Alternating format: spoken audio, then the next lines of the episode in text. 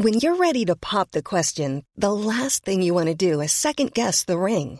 At Bluenile.com, you can design a one of a kind ring with the ease and convenience of shopping online. Choose your diamond and setting. When you find the one, you'll get it delivered right to your door. Go to Bluenile.com and use promo code LISTEN to get $50 off your purchase of $500 or more. That's code LISTEN at Bluenile.com for $50 off your purchase. Bluenile.com code LISTEN. Hey, it's Ryan Reynolds, and I'm here with Keith, co star of my upcoming film, If, only in theaters, May 17th. Do you want to tell people the big news? All right, I'll do it. Sign up now and you'll get unlimited for $15 a month in six months of Paramount Plus Essential Plan on us. Mintmobile.com slash switch. Upfront payment of $45 equivalent to $15 per month. Unlimited over 40 gigabytes per month. Face lower speeds. Videos at 480p. Active Mint customers by 531.24 get six months of Paramount Plus Essential Plan. Auto renews after six months. Offer ends May 31st, 2024. Separate Paramount Plus registration required. Terms and conditions apply if rated PG. Millions of people have lost weight with personalized plans from Noom. Like Evan, who can't stand salads and still lost 50 pounds. Salads, generally, for most people, are the easy button, right? For me, that wasn't an option. I never really was a salad guy. That's just not who I am. But Noom worked for me. Get your personalized plan today at Noom.com. Real Noom user compensated to provide their story. In four weeks, the typical Noom user can expect to lose one to two pounds per week. Individual results may vary.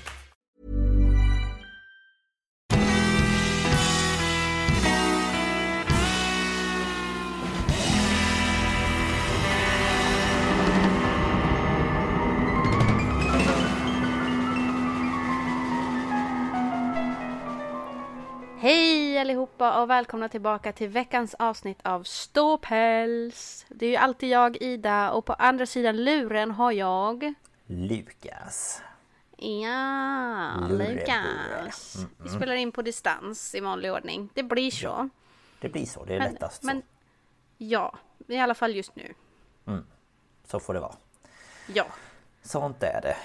Ja, vi Ja. har ju suttit här och snackat en bra stund innan vi började spela in. Jag behövde Ja, Lukas. ventilera. Ja, precis. Behövde ventilera. Var det mycket på jobbet? Då får man, Ja, får man lyssna och vara med och hålla med om hur dåligt det är. Ja, men precis. Nej, det har varit en väldigt tuff vecka, så kan jag väl sammanfatta det. Eh, Och Ja, jag är det- du är inte- trött. Du, halva veckan har gått. Ja, Ja. nästan lite mer. Ja, lite mer. Men ja. Ja, så att eh, så mår jag. Jag är trött. Det var, som, det var som att gå från eh, natt och dag från förra veckan när det var höstlov. Ja, verkligen. Halva barngrupperna är borta liksom. Ja, typ mer. I fredags hade vi 11 barn. Och Mm. idag hade vi väl 36 Ja, herregud. eller något sånt Ja. där. Så att eh, ja, lite, Kaos. lite skillnad. Mm. Så, så mår jag och hur mår du? Eh, jag mår okej. Jag har eh, migrän som Mhm. kommer och går. Det är liksom, jag tar tablett och så blir det bra men sen så kommer den smygande igen. Ja, ja, ja. ja Så jag har roligt. tagit eh, medicin för tredje gången på ett dygn. Mm. Eh, Men ja, jag dricker kaffe och Ja, jag dricker kaffe och... jag eh, försöker dricka vatten och, och sådär. Men det Ja. sätter sig, det går ju från nacken och upp på mig va. Så att, Jo, det eh, gör ju det. Spänningar jag har ju lite dålig hållning. Ja, då är vi två. Bara nu sitter jag ju som en jävla hösäck här framför mikrofonen. Man, är ju, man har ju inte den stoltaste hållningen så att säga. Nej, Nej, men... eh, men eh, annars Så är det okej. Jag, eh, jag har lite träningsvärk. Jag var ute och promenerade igår. Mm. Eh, I snöyran. Ja just ja. Ja jag cyklade till jobbet igår eh, och eh, precis när jag skulle börja cykla så började det ju snöa och jag fattade Mm. inte att det blåste väldigt mycket också. Ehm, Så att det är ganska liksom, öppet eh, där Mm. jag cyklar och jag såg ingenting. För att det blåste Nej. i ögonen. Ehm, Så, Jag klädde på mig. Jag tänkte, nu har jag sagt till mig själv att jag ska gå ut och gå även fast det regnar och snöar. Så jag klädde ju på mig. Eh, Men eh, så är det ju, jag går liksom till, vad ska man säga då, grannbyn och hem. Eh, Och det är mycket så här kohagar och åkrar. Och alltså jag fick ju gå med ena handen i ansiktet för det kändes ju som att få spik i ansiktet när Ja. det blåste. ja, och sen så drog jag ju årets första vurpa också. Nämen. Jaha, det Eh, var att, premiären. eh, Jag... eh, Det, var en, det är en grusväg och så är det antagligen någon, någon pöl som har frusit på Mm. under snön. Så gled jag liksom, ena foten gled undan, ner på knä, bang i gruset. Så jag har jättefint Ja, wow, wow. blåmärke. Ja, du brukar liksom lyckas det här med att du liksom glider och så landar du med ena knät på Jag landar på backen. alltid på ena knät. Ja, men det är ju en fin räddning men det gör ju ont i, i knät Ja, mina, stack, mina stackars knän. Ja, bara, Det hade varit bättre om jag bara landade på arslet någon gång. Ja, faktiskt. Eh, Men så ju- att jag, eh, jag pinade mig själv. Ja, jag förstår det. Det. Och så idag så är skiten borta. Ja, jag vet. Man bara 12 grader eller vad det är ute. Ja, igår var det typ nollgradigt och Mm. snöspik. Var det inte förra året som du vurpade på eh, stationen och sträckte ryggen? Nej? Jo, Jo, ja men precis. Ja, du brukar få till några sådana där riktiga... det var ju en gång när jag skulle hem ifrån mitt pass på gymmet och jag halkade ner på, på båda knän. Så jag sa, det såg ut som jag satt på knä. Jag tror det var fyra Ja, gånger på, på de 700 metrarna jag har till tåget. så när jag kom hem så var jag gråtfärdig för jag hade ramlat så mycket. Ja, jag kan tänka mig det. Frustrationen och sen bara jag kommer aldrig hem. Men till slut satt jag ju bara där liksom. Kravla fram. Ja, herregud. Ja, Ja, nej, men det slipper vi väl lite tag till. Det låg ju inte så länge som sagt var. Nej, nej men precis. Ja, Hör ja. du, idag har vi ju Ja. svenska fall va? ja, vi har ju det då va? Mm. Det här Eh, kommer Och bli- jag har ju i vanlig ordning tagit något ypperligt speciellt. Ja men precis. Något ypperligt speciellt. Ja, jag, det kommer eh, nog inte bli vad folk tror, men ja. Det nej, blir nog bra. Det blir nog bra. Mitt, eh, det pratar vi om sen för det är du som ska Mm. börja men eh, det, det är speciellt. Ehm, Ja. Men ska vi köra igång? Ja, det är väl lika bra. Ja.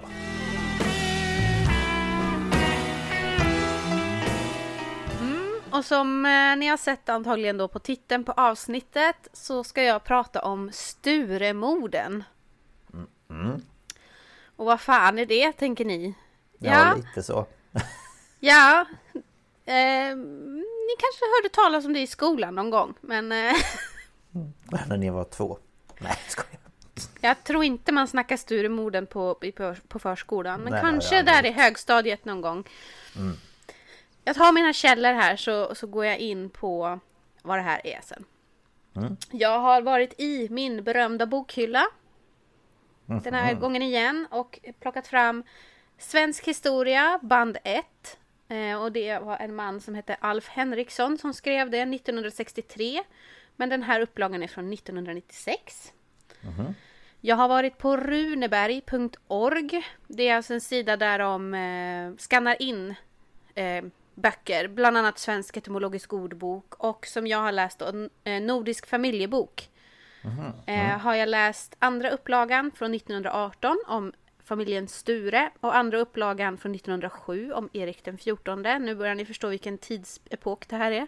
Var Jag inte har varit på mm, riksarkivet.se och läst svensk biogra- svenskt biografiskt lexikon om Dionysios, Stenbock och Svante Sture.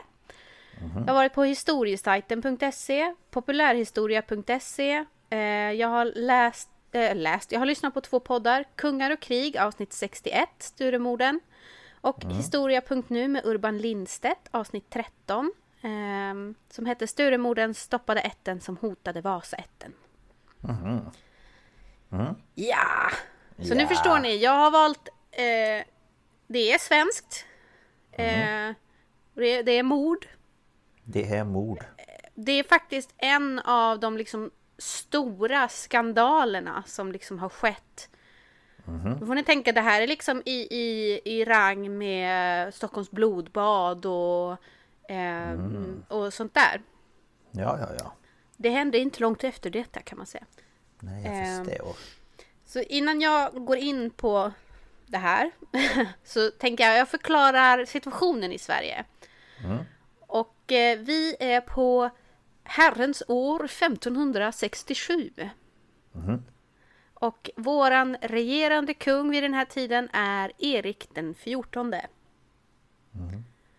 Eh, så jag tar i och med att det handlar till stor del om honom och hans personlighet, hur det leder till det här, så har jag tagit liksom hans biografi lite grann här. Okej. Och han föds på slottet Tre Kronor i Stockholm. Det är alltså eh, det slottet som brann. Ja, Stockholm. okej. Ja. Mm. Eh, han föddes 13 december 1533 och han föddes som äldste son till Katarina av Sachsen-Lauenburg och Gustav Vasa. Eh, och han blir Katarinas eh, enda barn för hon dör när han bara är två år. Oj då. Eh, men han får en, en eh, fin eh, dam till styvmamma för han får Margareta Eriksdotter eller Lejonhuvud. Eh, och hon får då hans yngre syskon. Okej. Eh, och de, de här barnen får ju självklart en fin uppfostran. Och de har en fransk kalvinist, det är en slags eh, gren av kristendom. Eh, Han hette Dionysius Bureus. Eh, Han blir deras eh, lärare. Och speciellt då hans lillebror Johan som kommer ha en, en del i hela det här. Och eh, Erik han blev väldigt eh, bildad. Han var duktig inom väldigt många ämnen. Han var väldigt duktig på språk, matematik, retori- retorik och logik. Alltså det här med att hålla tal. Vilket är bra för en blivande kung. Ja, jo. Han var bra på idrott och sång. Och han spelade luta. Han ritade tydligen väldigt bra. Och han var bra på astrologi. Ehm, men något som är mindre positivt med Erik är att han delar sin faders koleriska och misstänksamma läggning. Okej.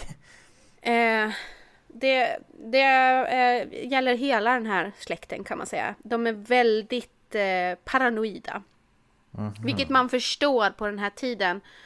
Eh, Jag menar Gustav Vasa blev ju inte kung för att han var son till den tidigare kungen. Nej. Utan det här var ju på den tiden där man har ihjäl den förra kungen och blir kung eller liksom så. Lite mer Ehm. um, gruesome, eller vad heter det? Ja, precis. Eh, Väldigt eh, brutalt. Ja, precis. Tack. När Gustav Vasa skriver sitt testamente så gör han eh, lillebror Johan till hertig av Finland och han flyttar dit. Och eh, säger nu då officiellt att Erik kommer bli nästa kung. Eh, och i 1557 så fick Erik Kalmar, Öland och Kronobergs län som en gåva av, av antagligen sin far då. Och eh, han...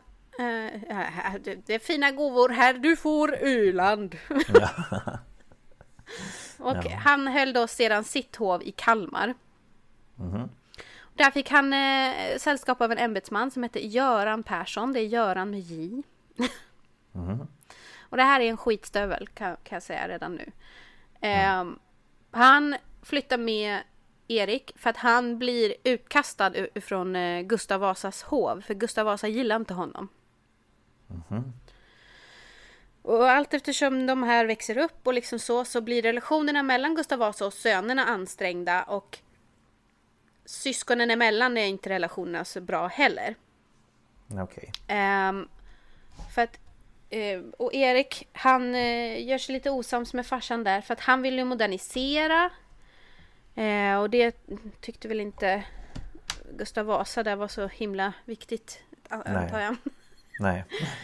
Och eh, Johan, han var mittpunkten i det så kallade Vadstenabullret, eller Vadstenabullret, som eh, då är en liten eh, snuskaffär mellan ogifta personer. En liten snuskaffär. Alltså det här var a major scandal. Det är det som Alltså- man förut, eh, eller det som man i dagens läge kallar för swingers. Jag? Nej men alltså det var liksom, det var eh, bara lite kort så smög sig då Johan in. Det var väl ett bröllop tror jag. Och Johan smyger sig in till brudens syster på hennes kammare. Ja men just ja, det här har jag hört om. Eh, och jag tror att det är till och med deras syster, Johan och Eriks syster, som ska gifta sig. Ah, Om jag, jag... Men då är det inte hennes... Nej, jag, jag minns inte hur det är. Men Nej. någon smyger sig in på, på någons rum och kungen blir galen. Säger, ni, gör- ni gör ju våran släkt till åtlöje runt om i Europa, så ni kan inte hålla på så här. Jag, jag har ingen riktig koll på Vadstenabullret. Jag kanske tar det någon annan gång. Ja, det, gör, det kan vi göra. ja. ja. Men tiden går och eh, Gustav Vasa blir äldre och eh, Erik måste ju ehm, hitta en fru. Det, det måste man ha om man ska bli kung.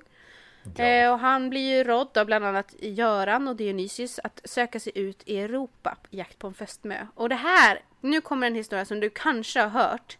Men som jag tycker det är lite roligt, det är lite, lite coolt. För Erik skickar alltså ett frieri till Henrik den åttondes dotter, alltså Henry the Eighth. Det är alltså Elisabeth den första han skickar frieri till. Jaha. Men hon säger nej. Hon var nej. För hon är, hon är ju känd som the Virgin Queen. Då, bara för att han blir sur på henne, så skickar han ett frieri till Mary Stuart i Skottland. Och hon och Elisabeth krigade ju. Ja, Det är ju Mary, ja. Mary Queen of Scots. Ja, just ja. Mm. Eh, Så antagligen så skickar han då frieri till henne för att Elisabeth sa nej och han bara fuck you. ja. Skit i dig. Men han får ju nej. Jaha. Ja, det, annars hade vi det hade vi ju hört annars känner jag. Ja, jo, såklart. Men den 29 september har jag bara skrivit, jag vet inte om det är 1560 eller 1560. Jo men det måste vara 60. 1560 tror jag att det är. Jag har inte skrivit vilket år. Men eh, i september då så avlider Gustav Vasa och nu ska Erik bli kung. Så söndagen den 29 juni 1561 så kröns då eh, Erik till Erik den 14 eller Erik Exiv. Oj då. Eh, Det är alltså XIV blir 14. Eh, och han kröns då i Uppsala domkyrka. Och han eh, får ju nya kröningsregalier tillverkade. Kronan tillverkas i Stockholm av en flamländare som heter Cornelis Vervider. Och han tog inspiration från bland annat England och införde en sluten krona, alltså den har liksom ett lock. Det är inte bara den här ringen liksom. Nej, okej. ja. Eh, för det en hade vi inte här eh, innan. Ehm, och eh, kronan ehm, den, den var en symbol för vittomfattande makt och e- ersatte då de öppna, öppna kronorna.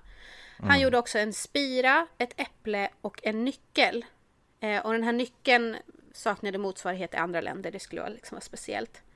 Och tillsammans då med Gustav Vasas svärd så bildar dessa regalier riksregalierna. Och svärdet ska då symbolisera försvar mot fienden samt att beskydda det goda och bekämpa det onda. Kronan, konungslig makt, kunglig ära och en kungamakt av Guds nåde. Spiran är den dömande makten, att regera och döma med rättvisa. Äpplet symboliserar den territoriella makten och regentskapet över ett kristet rike och, nu, och eh, nyckeln då skulle stänga ute det onda. En liten fundering. Mm. Eh, Den här kronan. Är det den som är på museumet i Ja. Gamla Uppsala? De här regalierna är fortfarande våra riksregalier. Ja, Så den är ju i, vad heter den, skattkam, skatt... Eh, skattkammaren heter det väl inte? Eller va? Men är inte den där uppe bara? Den är väl bara uppställd i i ehm, en monter? Eller nej, jag vet inte. Nu ska vi se. För det är väl den Googlar som, jag här under tiden. Ja, Eh, det var ju de mig- som, var väl de som blev stulna. Ja, det var det kanske. Eh, men de... Jo, de står på skattkammaren. Ja, okej. Mm. Yes, yes. Eh, så de kan man gå och titta på. Det är, det är alltså de som... Eh, det är fortfarande våra officiella riksregalier. Mhm, okej. Ehm, så, ja. Mm, mm. Ja, när jag bara funderade på om det var det jag har sett. Jo, men det måste det ju vara. Eh, den är liksom vinröd. Det är vinrött tyg. Och så är den guldig med massa fina saker och ett kors uppe på. Mm. Men Ja, du har antag- det, är de, det är liksom de officiella, så antagligen är det de du har sett. Ja, jo, det, man kan ju hoppas. Vore, vore väldigt konstigt annars. Ja, Eh, ja. I alla fall, på kröningsdagen så går Erik i procession från slottet till Uppsala domkyrka och det vet ju vi inte. Det är en liten promenad, men inte jättelång. Eh, nej, inte jättelång. Eh, han var dyrbart klädd i pärlstickad rock, barett, tröja och vita hosor. Det här är på den tiden då man hade de här, de här shortsen, som ballongshortsen och så ja, tights liksom. strumpor eller tights under. Ja, och det är de här vita hosorna då. Mm. Och hela vägen från slottet till domkyrkan är täckt av en röd matta som han då går på. Och den är kantad av knäktar. Och alla gick till fots och han själv gick en, under en himmel av röd sammet. Inte Och så har han då... Häftigt att tänka att det liksom har gått en kung där? Eller alltså... Ja, att det här har skett där, där vi det, det är en sån vanlig är, syn liksom. för oss. Ja, Alltså, att- att det liksom har varit det- det- kungligheter där som bara har gått runt och... spatserat där liksom. Ja. Ja, nej, det är, det är jättesvårt att ta in. Det är Ja. en sån vanlig syn. Jag menar, så är det ju för många i Stockholm också. De går ju där Stockholms blodbad hände. Och där går man varje dag som om ingenting liksom. Ja, ja, ja. Nej, det är galet. Ja. Eh, ännu en liten sido. Eriks drabanter, det är alltså hans typ livvakter. De bar sköldar med orden Jehova qui vult dat. Gud giver åt den han vill. Och det här är hans, ehm, vad heter det, valord? Ja, Vad heter det? Val... ja, är det inte val... valår? Eh, Ja men eh, varje kung har ju sitt det här... eh, Jag kommer inte ens ihåg på vad våran kung har, men strunt samma, ni vet vad jag menar. Ja. Jag vet inte vad det heter. Och Eriks eh, kröning är den första i, i arvriket, alltså han är den första som kröns så här officiellt då han har ärvt kronan. Mm, okej. Eh, för tidigare som jag sa då så var det inte att Gustav Vasa blev inte kung fast han, för att hans pappa var kung liksom. Nej, utan han... Och den, och den här kröningen blev liksom stilbildande fram till slutet av 1800-talet. Så den var liksom... Man, han satte någon slags standard. Mm. Och som jag sa då så är ju de här regalierna fortfarande våra riksregalier. Så att, eh, ja, han eh, satte sig själv på kartan kan man säga. Mm. Eh, av flera anledningar. Ja, jo precis. nu är då Erik kung och relationen med hans eh, syster höll jag på att säga. Hans bror Johan blir allt sämre. Ja. För att eh, Johan han hänger ju i Finland då för han är hertig där. Vi ägde ju dem. Mm, just ja. Eh, och han gör sig tjenis med, med Polen. Och det här tycker inte Erik om. De är ju en fiende till oss. Vi äger ju dem sen också. Men inte, inte än. Jag som bara, åh Polen. Ja.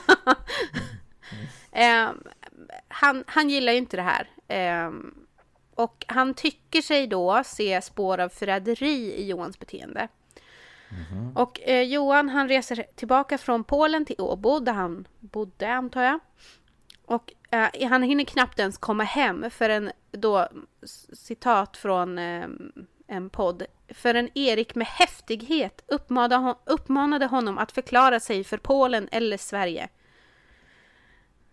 Nu, nu, nu, nu får du fan ta och välja. Du, du kan inte hålla på med båda. Nej, det går inte. Men, men Erik han blir lite förnärmad så han svarar inte riktigt. Nej. Eh, det här är inte bra. Nej. Du har, du har eh, en bror som är väldigt misstänksam och väldigt så. Och, och, mm. Ja. Ja. Ja. Och så är det en väpnare som har varit i Johans tjänst som, som eh, yttrar sig lite klumpigt kring det här och vad hans åsikter är i Eriks närvaro. Och det här gör ju honom eh, ännu mer misstänksam. Så han stämmer Johan i april 1563 och han vill att han ska svara på anklagelser för högförräderi. Och eh, riksdagen dömer honom i juni samma år till döden. Men han sätter sig i motvärn i Åbo och Erik anfaller honom och till slut då så ger han upp i augusti. Och eh, han benådas. Men han eh, blir, får eh, husarrest på Gripsholms slott. Okej. Ja. Men det här var inte jättebra för Erik för att nu har han då en stor del av högadeln mot sig. Eh, Ja. Eh, för att de var ju besläktade med Johan och inte med honom. Det är ju på mammas sida då. Ja men precis. Eh, och jag hörde i en podd att vid den här tiden så var svenska befolkningen typ 700 000. Och högadeln, eller adeln, var bara någon så här 0,3 promille av det här. Så det var ju typ bara 3000 pers. Så alla kände ju alla, alla är släkt med alla i adeln, så är det. Okej, ja, jag förstår. Och det bildas ju väldigt snabbt ränker och liksom, folk snackar ju. Så att nu, nu har han gjort något dumt. Eh, De, de är sura. Och ehm, han blir mer och mer misstänksam och han väljer liksom ut de som han anser gör stora fel. Och bland annat så är det då en som heter Nils Sture. Mm, Okej. Eh, han var eh, någon slags befäl i militären och han skulle inta Bohus fästning. Eh, och jag tror att det var mot danskarna. Mm, ja, Ta mig inte på orden, jag vet inte. nej. Det han gjorde var att de insåg att de håller på att förlora. Hans män har redan dragit. Och det han gör då är att han tar svenska fanan, gömmer den i sina byxor och, och drar. Och det var för att om fienden får tag på, på vår flagga då har vi officiellt förlorat. Så han skulle skydda flaggan. Men det här gjorde Erik förbannad för han menar då att du har ju... Du är ju en fegis. Ja, ja. Så han åtalar honom för högförräderi och eh, han döms till döden av Höga nämnden. Och Höga nämnden är en, in, en överdomstol som Erik själv inrättat. Det är som förvaltningsdomstolen ungefär.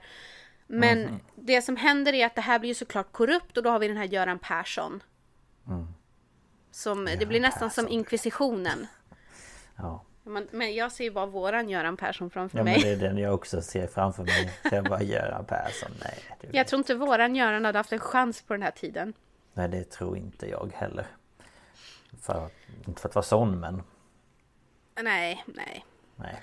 Eh, Nils Sture, han benådas, men det han får göra är att han får eh, hålla ett skymfligt tåg genom Stockholms gator. Alltså han får åka i, han eh, får rida baklänges på en häst och ha bara en, en eh, nattskjorta på sig och folk får typ kasta bajs på han. Nej men, Ja, vad trevligt. han ska skämmas ut. Ja, Men Erik får lite dåligt samvete så han, får, han eh, skickar Nils Sture som ambassadör till Lottringen, det är alltså i, i Frankrike, för han ska eh, fria till en kvinna åt honom. Här har vi redan börjat bygga upp till hela den här stora katastrofen som är Sturemorden. För att det han gjorde mot Nils Sture var en ren provokation mot aristokratin. Eh, så att nu, är ju, nu har han gjort adeln förbannad. Han har gett sig på en Sture.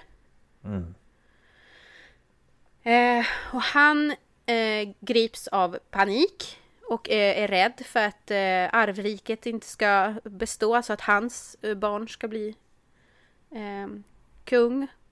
Ehm, och som jag sa så är den här, det här beteendet är liksom så var hans far och så är hans syskon.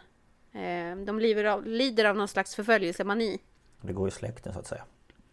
Ja, alltså allt det här, det kan man, hans, hans dagböcker finns bevarade så man har kunnat följa hans psykiska hälsa. Eller ohälsa. Ja, ohälsa kanske snarare. Eh, samtidigt så har vi då den här Göran.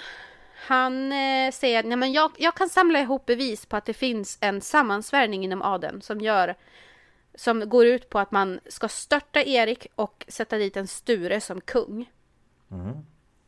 Så det gör han. Och i maj 1567 så ställs då en, eh, några stormän inför Höga nämnden.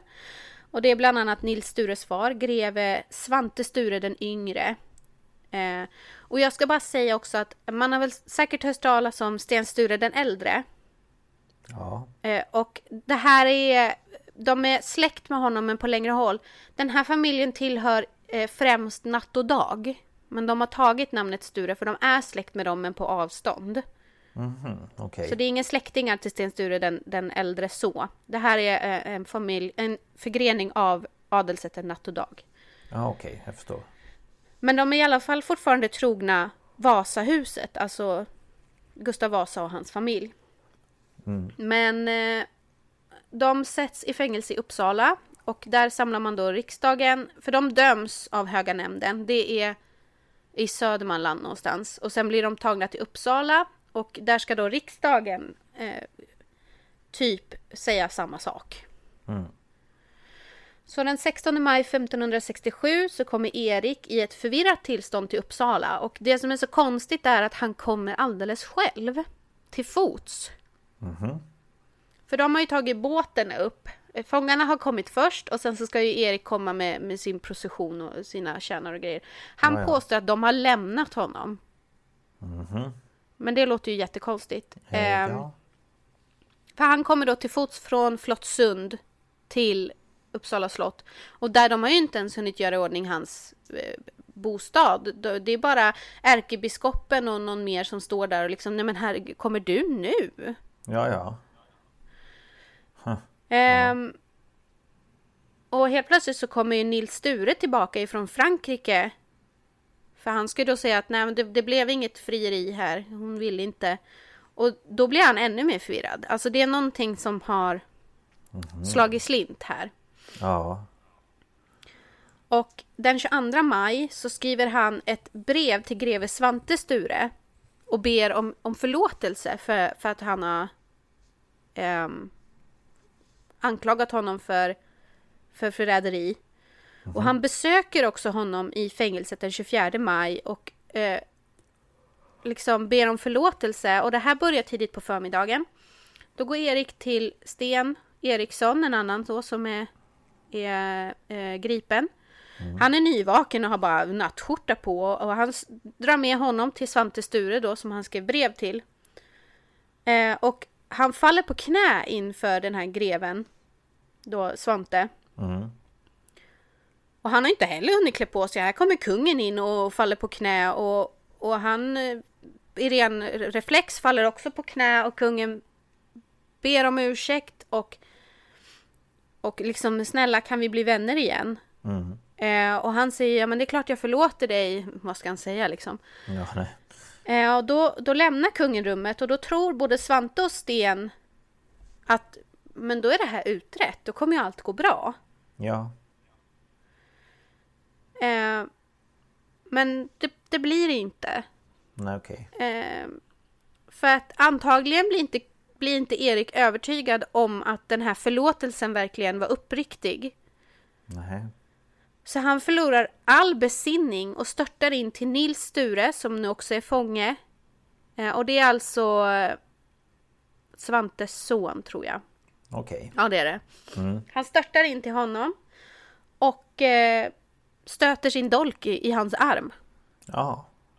Och enligt historien då så ska eh, enligt en drabant då Per Lydesson som förklarade under ett förhör två år senare att han hade hört kung Erik bekänna att han citat stack salige herr Nils Sture ut i armen med en dart. Det vill säga en dolk. Ja. Eh, herr Nils då ska ha dragit ut den här dolken, kysst den och lämnat tillbaka den till kungen för att bevisa sin trohet och lojalitet. Men det hjälpte honom inte så att han Nej. eh, högg honom med ett spjut också. Jaha, ja men vad- snällt. Och sen så säger han om han inte är död så ska de här drabanterna då hugga ihjäl honom. Nej, Men gud. Usch. Så nu är den första Sture mördad. Ja. Eh, Erik, han drar sen. Eh, han eh, störtar ut ur slottet och på vägen då så säger han till eh, sina drabanter att döda de övriga fångarna. Eh, och efter honom så kommer då den här Dionysius Bureus som eh, springer efter och liksom så här Åh, vad gör du? Besinna dig, besinna dig, höll han väl på. Ja, det gjorde han säkert. Och han blir förbannad då, Erik, och säger hugg honom också. Eh, så att, eh, ja, var det, då... ja, det, eh, Ja, och eh, enligt historien då så ska han stått vid en... Han skulle ha vänt sig om och sprungit mot en gärdsgård, men att eh, soldaterna då han fast, eh, fatt honom och högg honom med sån här hillebardar. Den här, um, det ser ut som en yxa med ett spjut på en lång pinne. Mm, ja precis. Ehm, men eh, jag vet inte exakt källorna på det här. Men, eh, Nej, nej men. men det är ju två män som heter Sten Eriksson och Sten Baner som också sitter i fängelse och de här eh, låter man leva för att kungen har stannat och sagt döda alla fångarna utom herr Sten. Mhm.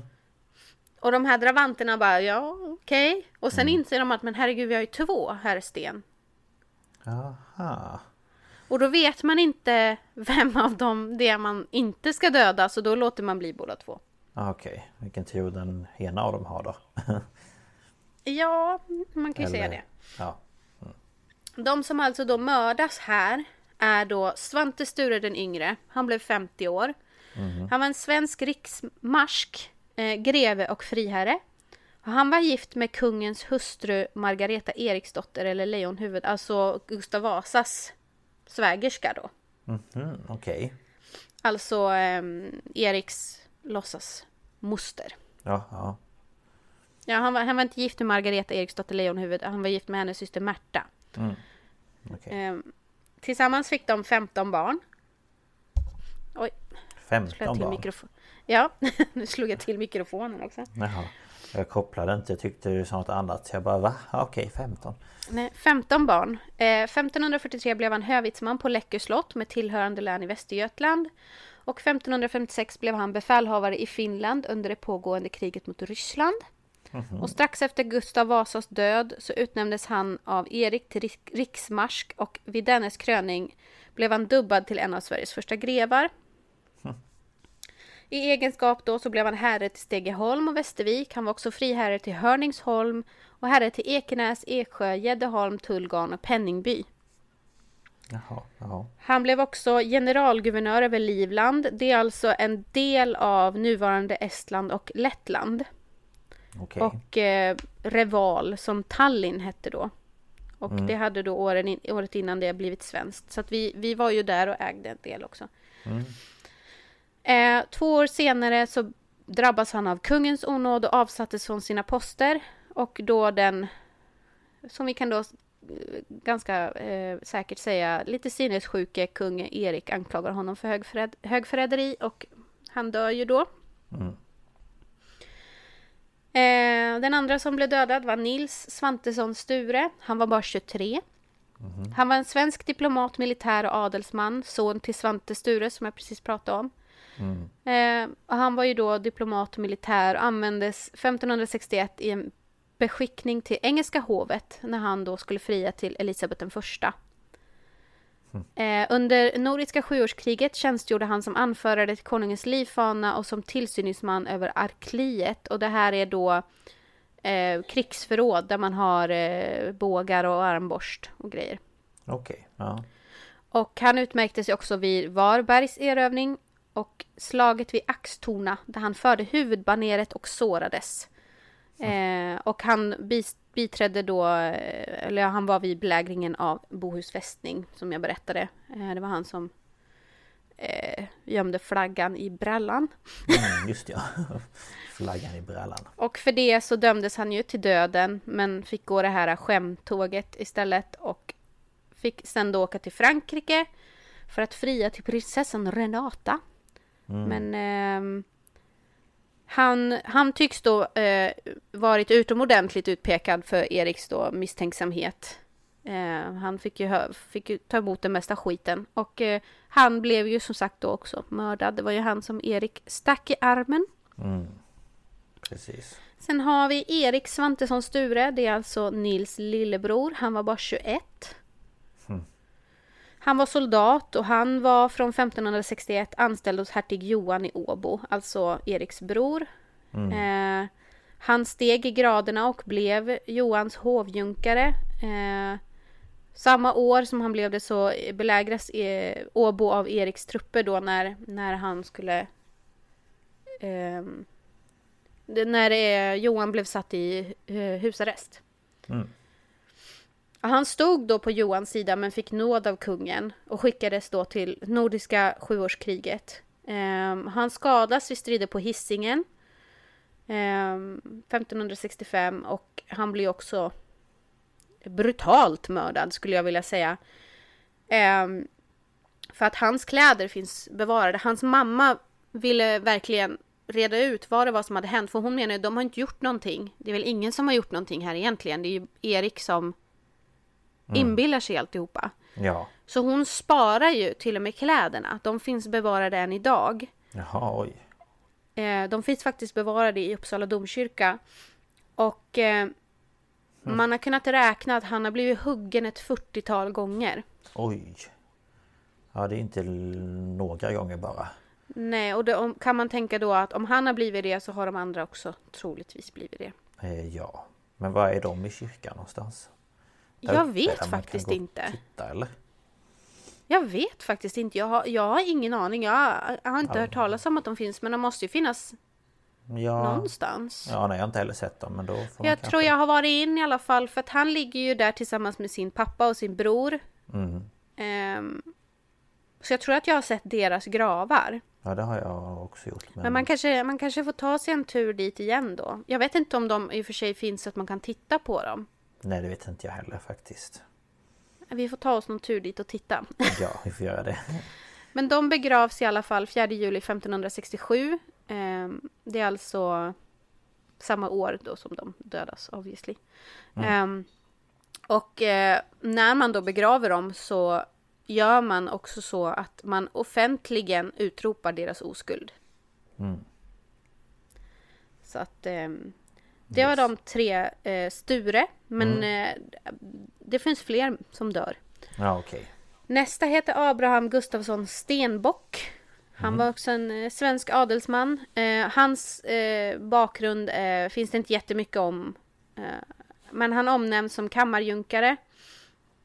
Och han döms då till döden av Höga nämnden för högförräderi mot Erik. Ehm, och 1567 års riksdag eh, bekräftade hans dom, så han eh, avrättades också. Sen var det en Ivar Ivarsson Liljeörn som var riddare och riksråd. Jag har inte hittat något mer om honom. Nej. Sen har vi Dionysius Bureus som var svensk läkare, riksråd och diplomat. Han kom till Sverige 1543 och fick anställning vid det svenska hovet som matematicus och fysicus. Och då som lärare åt Gustav Vasas söner. Mm, just ja. ja. Eh, Och han lärde ju då sönerna förutom språk, historia, matematik, astrologi. Mm. Och eh, han blev också anlitad flera gånger som diplomat. Och han var en av dem som eh, åkte till England för att fria till Elisabeth. Mm. Han adlades eh, trots att han inte mm, lyckades snärja henne. Eh, och blev dubbad till rit- rittare, riddare när Erik kröntes. Ja. Och han blev också riksråd. Men han blev då ihjälstungen när han skulle lugna Erik. Jaha. Ja. Ehm, så att eh, det är en brutal dag. Eh, ja, det låter ju inte bättre än så. Och jag tänkte jag måste ju berätta vad som händer efter det här. För det här sätter ju igång en, det är en slags snöbollseffekt. Redan, när han, redan när han fick den första Sture där och skämmas genom Stockholm. Så, så har han ju satt igång irritation. Mm, såklart. Det, som jag har förstått det så fanns det egentligen ingen direkt sammansvärjning. Det var väl snack om att vi gillar inte honom. Men det här med att han skulle ha, oh, jag hör, jag vet att de pratar om mig. Oh, alltså det där äh, Parano... Paran... paranoian var... Och alltså, jag förstår samtidigt det för att det var...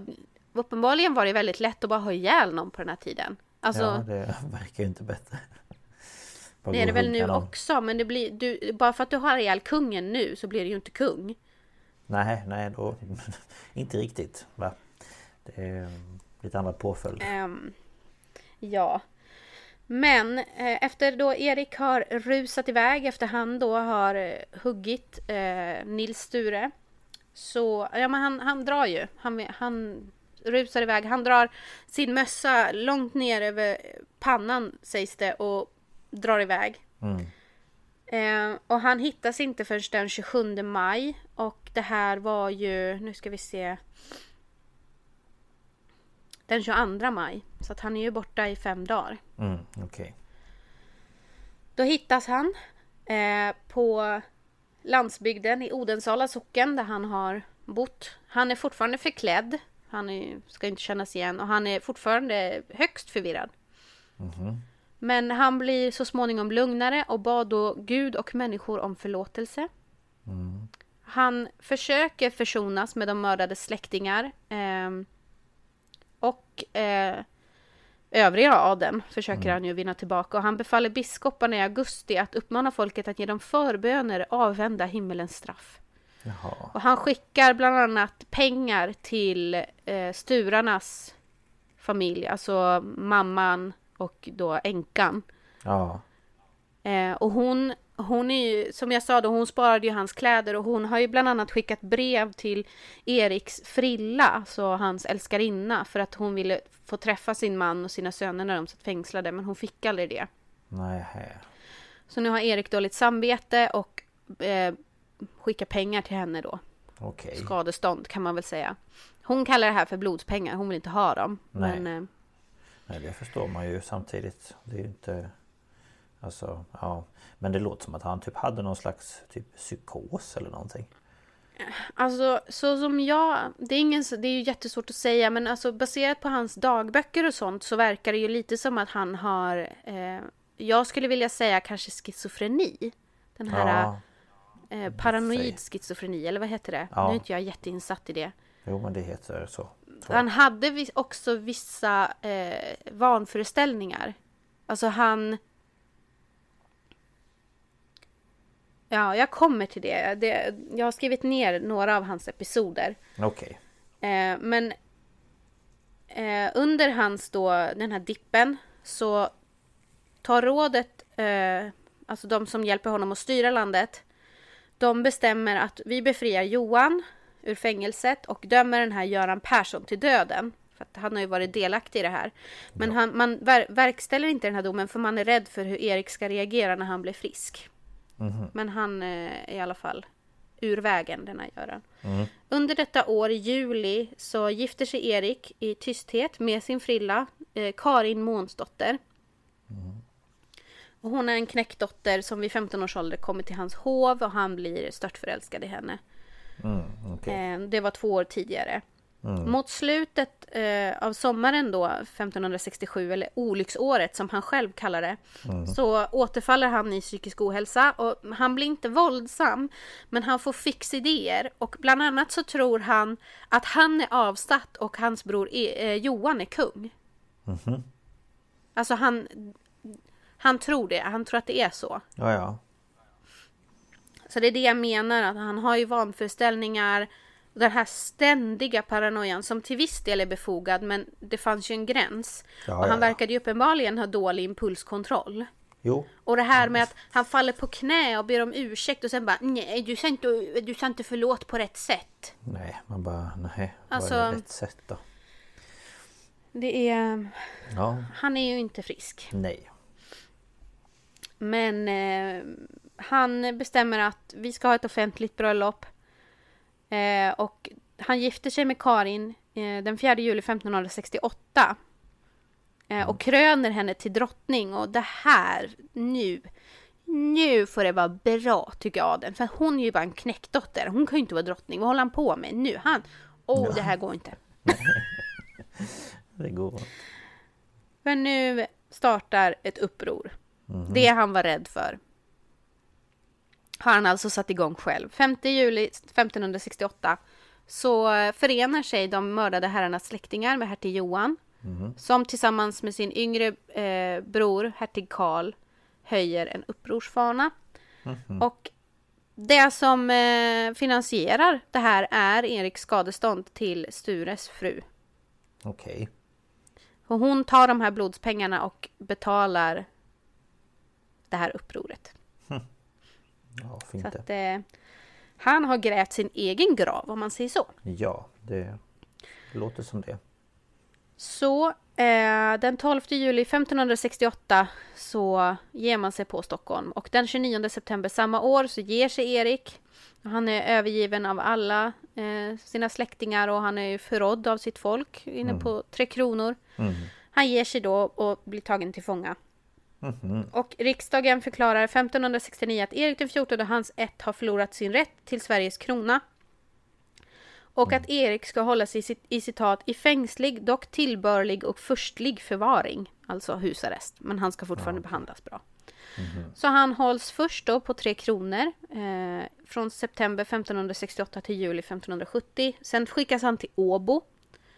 Eh, och sitter där då från juli 70 till 4 augusti 1571. Kastelholms slott flyttas han till efter det. Där sitter han eh, augusti-november eh, 1571. Sen flyttas han till Gripsholms slott. Och får sitta där från november 1571 till juni 1573. Och sen flyttas han i juni 1573 till Västerås slott. Och sitter där till hösten 1574. Och hösten 1574 flyttas han till Örbyhus slott. Gud vad han flyttar runt. Det här är ju för att eh, man ska förhindra eventuella fritagningar. Jaha, jag tänkte också att det var ju något sånt men... Eh, ja, han... Och eh, han får ju inte träffa sin fru och sina barn. Nej, Jag tror de är kvar i Åbo om jag minns rätt. okej. Ja, ja. Under den här fängelsetiden så återfaller han ju emellanåt i psykisk ohälsa.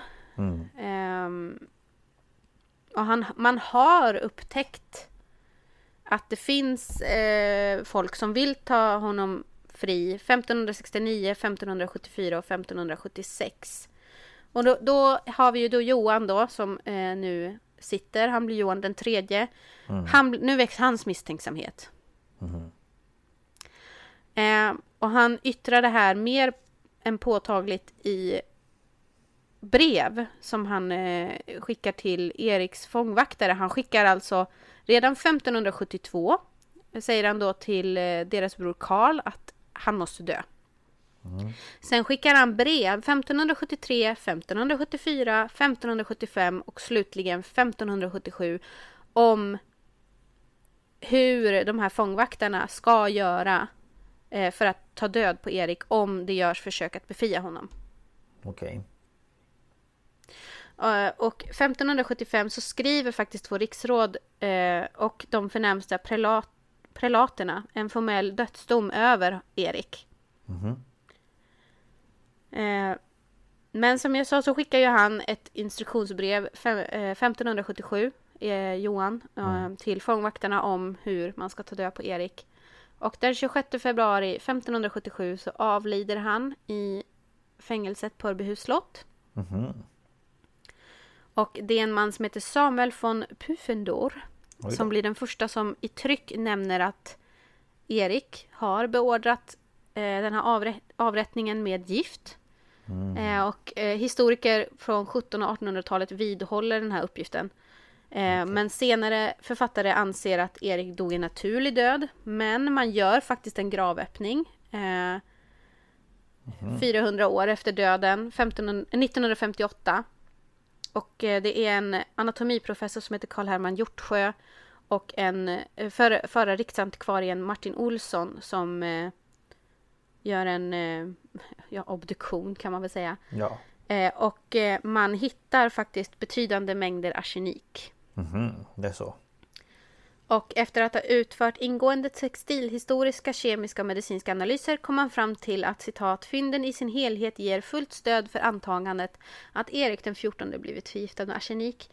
Och jag är ju från Örbyhus och eh, här sägs det ju att Erik blev förgiftad med arsenik i sin ärtsoppa. Ja, just ja. Ehm, Och det finns eh, en så kallad kurirsten, eh, en bit från slottet, där det sägs att kuriren, för det sägs att Johan ångrade sig och inte ville ta död på Erik, så han skickade en kurir från vad jag tror det är Uppsala till Örbyhus slott för, med, med brev att han inte ska dö. Och vid den här stenen då så sägs det att han, den kuriren mötte en kurir från slottet med meddelandet att Erik hade dött. Mm, Okej. Och vill man så har Örbyhus slott eh, guidade turer. Nu har inte jag koll på exakt eh, när, var och hur. Nej. Men jag vet att på nationaldagen brukar det vara gratis. Eh, då har vi Vendeldagen. Mm, Så kan man komma hit och så får man en guidad tur eh, på slottsägarna, byggnaderna runt om, lite inne och sen får man faktiskt se där Erik satt, satt fängslad. Och hans säng och allting finns ju fortfarande kvar. Jaha. Häftigt. Eh, Jag har ju varit där några gånger, bland annat med skolan men också på, på guidade turer. Mm. Eh, Så att det här är en stor del i våran lokalhistoria. Det Mm. här med Erik den 14. Såklart. Eh, Och just det här att det sägs att det var just ärtsoppa. Mm. Jag vet inte var, den, var det kommer ifrån. Men det, vi har alltid fått höra att det var arsenik i ärtsoppan. Ja. Och jag kommer ihåg när jag var liten en gång så var det på ålderdomshemmet här så eh, blev de äldre smittade av magsjuka. Ah, Och vet du vad de hade ätit? ärtsoppa. Ja, Ja. då sa man nu, nu är ärtsoppan. Nu är det snart dags att, att kolla vippa liksom. Ja, eh, man, man eh, valde att eh, begrava om Erik i en sarkofag i Västerås domkyrka. Där ligger han än idag. Så, han Så det var alltså... Va? Alltså han ligger inte i domkyrkan. Nej, han ligger i Västerås domkyrka. Mm, Okej. Ja. Eh, så det var ju historierna om då Erik den 14 och hans brutala misstag Mm, jo. att eh, ge sig på högadeln Det ska man inte göra om fler gånger känner jag. i hopp, i hopp om att trycka undan det upproret han trodde var, var på G så startade han det. Ja. Ja, det sägs att eh, han vart orolig för det här för att han, han var ju astro- han var intresserad av astrologi. Och han skulle då, ur den här boken, Svensk historia, så står det att eh, han förmente sig i stjärnorna läsa att en man med ljust hår skulle beröva honom kronan. Och det här sägs då ha passat in på den stackars Nils Sture. Man tror att det är därför han gav sig på honom efter det här med flaggan och alltihopa. Ja, ja, ja. Mm, ja, såklart. Men, men jag skulle vilja säga att det här är ju psykisk ohälsa i sitt esse. Och en Ja. människa med det här lynnet eh, och styra ett land som man gjorde på den tiden och ha den makten, det var uppenbarligen inte någonting som den här släkten klarade av. Eh, nej, det var inte riktigt rätt släkt till det. Eh, Nej, jag känner det. Men... Eh, eh, För det sägs ju att Gustav Vasa också var väldigt misstänksam, men Erik ska ha varit vä- en väldigt brutal kung. mm, Och jag. Mm. för mig att, att Johan också var det efter honom. Ja, nej det... Det är väl både psykisk ohälsa och makt och allt som... Mycket press. Ja, som liksom bidrar till eh, sådana här fruktansvärda saker. Mm. Mm, verkligen. Ja, men Men spännande. eh, det, är ju, han, det är ju som tur är inte deras blod i våran kungafamilj nu. Det här är ju Bernadotte ätten. Precis. Den är ju importerad. Men det är importerad ja. Det är inte samma. Vi ska väl vara glada att Vasaätten eh, Ja. fick lämna ifrån sig där. Eh, Ja. Eh, det, det, det, det gick inte så bra va? nej, det gjorde ju inte det. Nej, men det var spännande. Jag har ju... Mm. Det här har jag faktiskt inte hört så jättemycket om det. Jag är säkert i skolan men det kommer man ju inte ihåg så här flera tusentals år efteråt tänkte jag säga. Ja, 400 år ish. Ja, Nästan 500 år. precis. Men ehm, jag tänkte det var, det är ju svenska fall, man kanske tänker sig lite mera krimmigt men, men Mm. jag tänker det här var ju väldigt brutala mord. Tänk dig att bli huggen 40 gånger Ja, gud ja. på, på helt osannolika grunder. Bara Mm. så här, nej jag tror att du inte tycker om mig så nu Nej. ska du dö. Liksom helt oprovocerat. Ja, alltså det var ju Erik som hade gett sig på släkten Mm. och liksom Mm. Ja, Ja, nej. det är det, galet. var, ehm, det var inte så rättssäkert på den här tiden om man säger så. Nej, inte riktigt. De har inte riktigt samma lagar och, och sånt som man har idag. Nej men det är väl väldigt svårt att bli eh, klassad som oskyldig i en domstol som kungen har Mm, eh, satt ihop. det är hans domstol. Man bara hmm, hur ska vi lösa det här? Vem, vem vågar säga nej? Nej. Eh, Den här eh, Urban i den här podden Historia.nu Mm. Han sa det att han, han, ju, han skriver ju böcker om Erik den 14, han har ju läst hans dagböcker och grejer. Mm. Och han sa ju att i den här äh, domstolen som han gjorde så han kunde inte dra sig på rak arm till minne att någon hade blivit oskyldig, alltså Nej. fått blivit frikänd. Nej.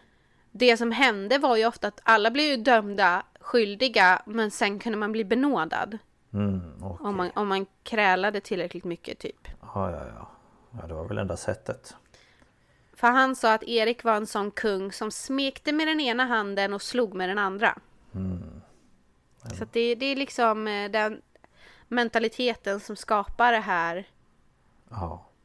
och som, som slutar med en fruktansvärd död för många. Jag menar mm, de här äh, familjerna till de som blev mördade och hur de dog men också hur det sen blev för Erik och hans familj. Mm.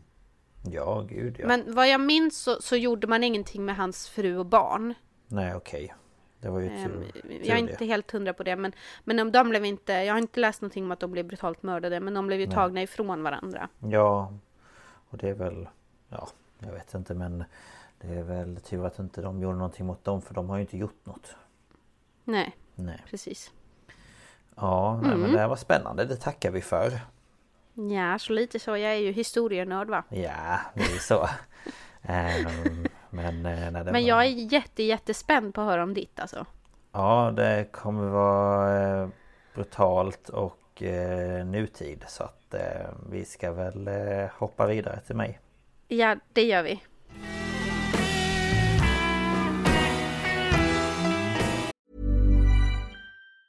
Many of us have those stubborn pounds that seem impossible to lose, no matter how good we eat or how hard we work out. My solution is PlushCare. PlushCare is a leading telehealth provider with doctors who are there for you day and night to partner with you in your weight loss journey. They can prescribe FDA-approved weight loss medications like Wagovi and Zepbound for those who qualify. Plus, they accept most insurance plans. To get started, visit plushcare.com slash weight loss. That's plushcare.com slash weight loss. Hey, it's Ryan Reynolds, and I'm here with Keith, co star of my upcoming film, If, only in theaters, May 17th. Do you want to tell people the big news? All right, I'll do it. Sign up now and you'll get unlimited for $15 a month in six months of Paramount Plus Essential Plan on us. Mintmobile.com slash switch. Upfront payment of $45 equivalent to $15 per month. Unlimited over 40 gigabytes per month. Face lower speeds. Videos at 480p. Active Mint customers by 531.24 get six months of Paramount Plus Essential Plan. Auto renews after six months. Offer ends May 31st, 2024. Separate Paramount Plus registration required. Terms and conditions apply if rated PG. Och eh, jag som jag sa kommer ju köra ett eh, lite nyare fall om man säger så. Ja. Eh, och eh, det fallet jag ska köra heter eh, Skara kannibalen. Eh, eller Isakin Jonsson. Eh, och ehm, jag varnar eh, er som lyssnar eh, för det här eh, fallet för att det är eh, hemskt. Ehm, och ehm, ja, ni får lyssna om ni känner för det. Ehm, och eh, jag kan annars säga till när det går eh, utför så att säga. Okej. Yes. Då lägger jag Eh, på! Ja, eh, vi ses en annan dag. Eller vi hörs en annan dag. eh, ja, och mina källor det är eh, podcasten Svenska mordhistorier. Och eh, om Helle och Skara-kannibalen. Och sen en Youtube-kanal som heter Mordkanalen. Om den svenska kannibalen. Och sen Aftonbladet en artikel från eh, 2015 om ja, Skara-kannibalen. Ehm, och den 12 november 2010 så ringer en man vid namn Isak in till Länskommunikationscentralen LKC. Och eh, där berättar han att han vill göra rätt för sig. Eh, och han menar på att det han har gjort har han ingen aning om att han har gjort. Och att han nu har vaknat upp. Eh, och han fortsätter berätta att han har mördat sin flickvän och eh, ja, ätit delar av hennes kropp i sin lägenhet i Skara. Eh, ja. eh, personen som han pratar med upplever att han sluddrar när han pratar och att han verkar vara påverkad. Okej. Och det här samtalet det ska ha pågått en lång stund och han ska bland annat ha erkänt att han är grovt kriminell men att han denna gång vill göra rätt för sig. Och anledningen till det här är att han själv säger att han är en fara för sin omgivning. Eh, Och i samtalet så kommer det även fram att han har olika diagnoser som han äter starka mediciner för. Och han berättar att han inte minns vad som hänt eller varför han gjort som han gjort. Och eh, efter en stund så beslutar då de här från eh, LKC att eh, eh, skicka dit en polispatrull till hans lägenhet. Och då beordrar man då Isakin att vara lugn eh, när poliserna ska gå in i lägenheten. Vilket han då också är. Eh, för de hittar honom liggandes på mage på golvet i hallen med händerna bakom ryggen. Jaha. Ja, eh, och eh, polisen griper då honom och man söker igenom lägenheten.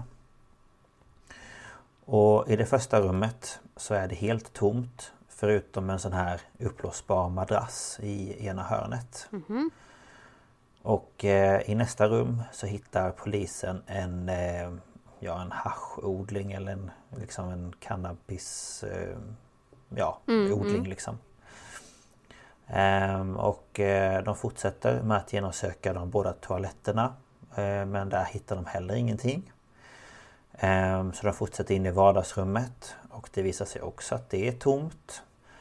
Ehm, men i anslutning till det här vardagsrummet så finns det ytterligare ett rum och där gör då polisen det första fyndet. Och eh, ja som sagt jag varnar så att eh, ni vet. Ehm, och det polisen då hittar det är en illa tilltygad kvinnokropp utan huvud. Och när poliserna sedan går vidare in i köket så hittar de kvinnans huvud uppställt på diskbänken. Nej men vad fan. Eh, poliserna de upplever att Isakin är väldigt likgiltig till vad som har hänt och att han är väldigt påverkad av någonting. Eh, och Isakin ska även ha frågat polisen, alltså efter då att han har blivit gripen, när de tror att han kommer få komma tillbaka till lägenheten igen. Man bara, man bara, alltså, du kommer inte komma Man bara- tillbaka. Nej, Det- det- det inte blir inget med det. idag och inte imorgon och inte om en vecka. Det blir som om den här i en sal på lasarettet. När får jag komma hem till mor? Ja men lite så. ja. Ehm, Men han trodde alltså på ehm, riktigt att, han, att, att det skulle gå bra liksom. Ja, ja, ja, ja, ja. Ja, Det, mm. det, absolut, Ja, det- absolut. Det är helt okej. Du, har, du har ju ringt, du har ju ställt upp huvudet här så vi ska se det. Det... ja, det ser jättebra ut förstår Nej du. men fy fan. Och, alltså, jag förstår ju om han, han kanske på riktigt inte vet. Alltså att han är han likgiltig var för att han... Han- Nej jag vet inte. Jag vet inte vad jag försöker förklara. Nej, Jag- det, du kommer få min information Jag alldeles försöker, strax. försöker hitta på någonting Ja, förmildrande men det, det, nej det finns det inget. finns inga förmildrande grejer Nej. här. Ehm, och i polisbilen då in till stationen så ska då han ha berättat att kvinnan vid upprepade tillfällen försökt ta sitt liv och att han hjälpte henne på traven. Ja okej, okej. Ja. Ja, jo, det är så man gör. Då hugger vi Ehm. huvudet av henne. Det, Ja, vad fasen. Det, det gör vi. men vad, Ehm. vad fan alltså. Och vem var då den här kvinnan kan man ju undra. Eh, hon hette Helle Kristiansen och eh, hon föddes år 1970. Och hon hade fem barn som kom från olika pappor. Eh, men alla barnen de hade dock blivit omhändertagna av socialen. Då de ansåg att Helle inte kunde erbjuda dem ett tryggt hem. När var det du sa att mordet var?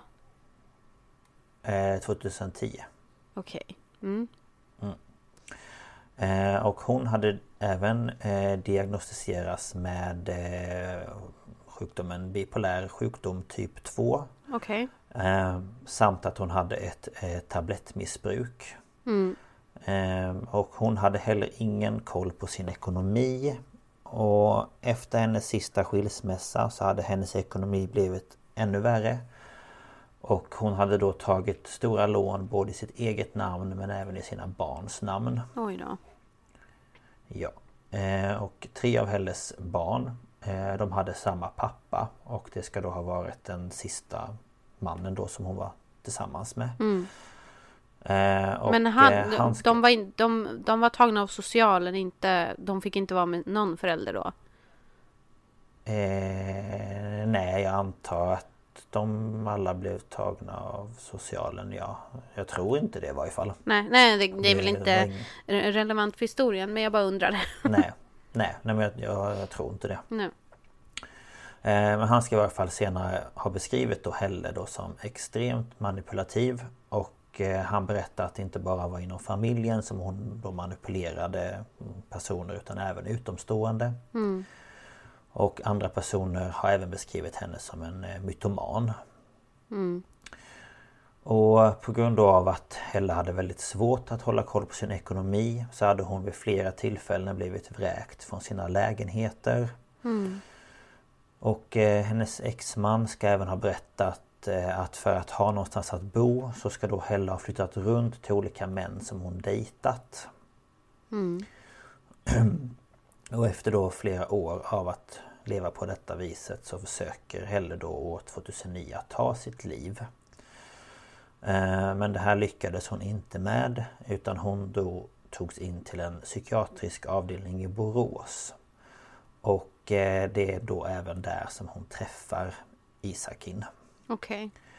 Ja, hon har Och- inte... Hon har inte lätt. Nej hon har ju inte någon, eh, någon bra bakgrund så att säga. Nej, hon en verkar inte stabil, ha, eh, Jag ska väl inte säga så heller, men hon verkar inte ha så mycket stöttning. Men jag Eh, förstår väl att det kanske har nej. gått till en viss gräns där folk på något vis ger upp. Nej men precis. Men- Eh, Jag tror också det. Och Men, att eh, det, det är ju svårt när det blir saker som bara hopar sig på varandra. Ja, Liksom. ja. Eh, Men de eh, i varje fall eh, vistas ju då där på samma avdelning under två veckors tid. Och det är även under den här tiden som de bestämmer sig för att byta nummer så att de då ska kan, kunna kontakta varandra efter att de båda blivit utskrivna. Ehm, Så det var lite om Helle och då kan man ju fråga sig vem Isakin var kanske. Ja, Ehm, och Isakin Jonsson föddes i Västerås år 1978. Och eh, när han föddes då så döptes han till Jimmy men eh, bytte senare namn till Isakin. Och eh, han växte upp med sin mamma då hans pappa lämnade familjen när Isakin bara var några år gammal. Och hans uppväxt var även den full av olika problem och han åkte ofta in för psykiatrisk vård. Men det var sällan någon som tog hans problem på allvar. okej. Och eh, när Isakin är åtta år gammal så träffar hans mamma en ny man. Och eh, den här mannen hade tyvärr även han många problem. Ehm, och han var eh, alkoholist. Ehm, men trots det här så hade han då ett jobb som han ska ha skött bra men ja. Eh, och en annan sak var att han även tittade extremt mycket på porr. Eh, och eh, som ni kanske kan ana så var det inte vilken porr som helst utan barnpornografi. Ja, men vad trevligt. Ja. Eh, och Isakins mamma hon blev också utsatt för våld av den här mannen då. Och han ska även ha varit elak mot Isakin. Mm, jag förstod att du skulle komma till det.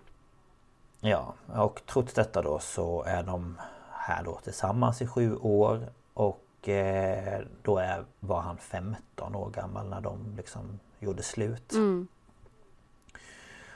Och eh, nu börjar Isakin ta upp kontakten med sina kusiner på sin då biologiska pappas sida. Okej.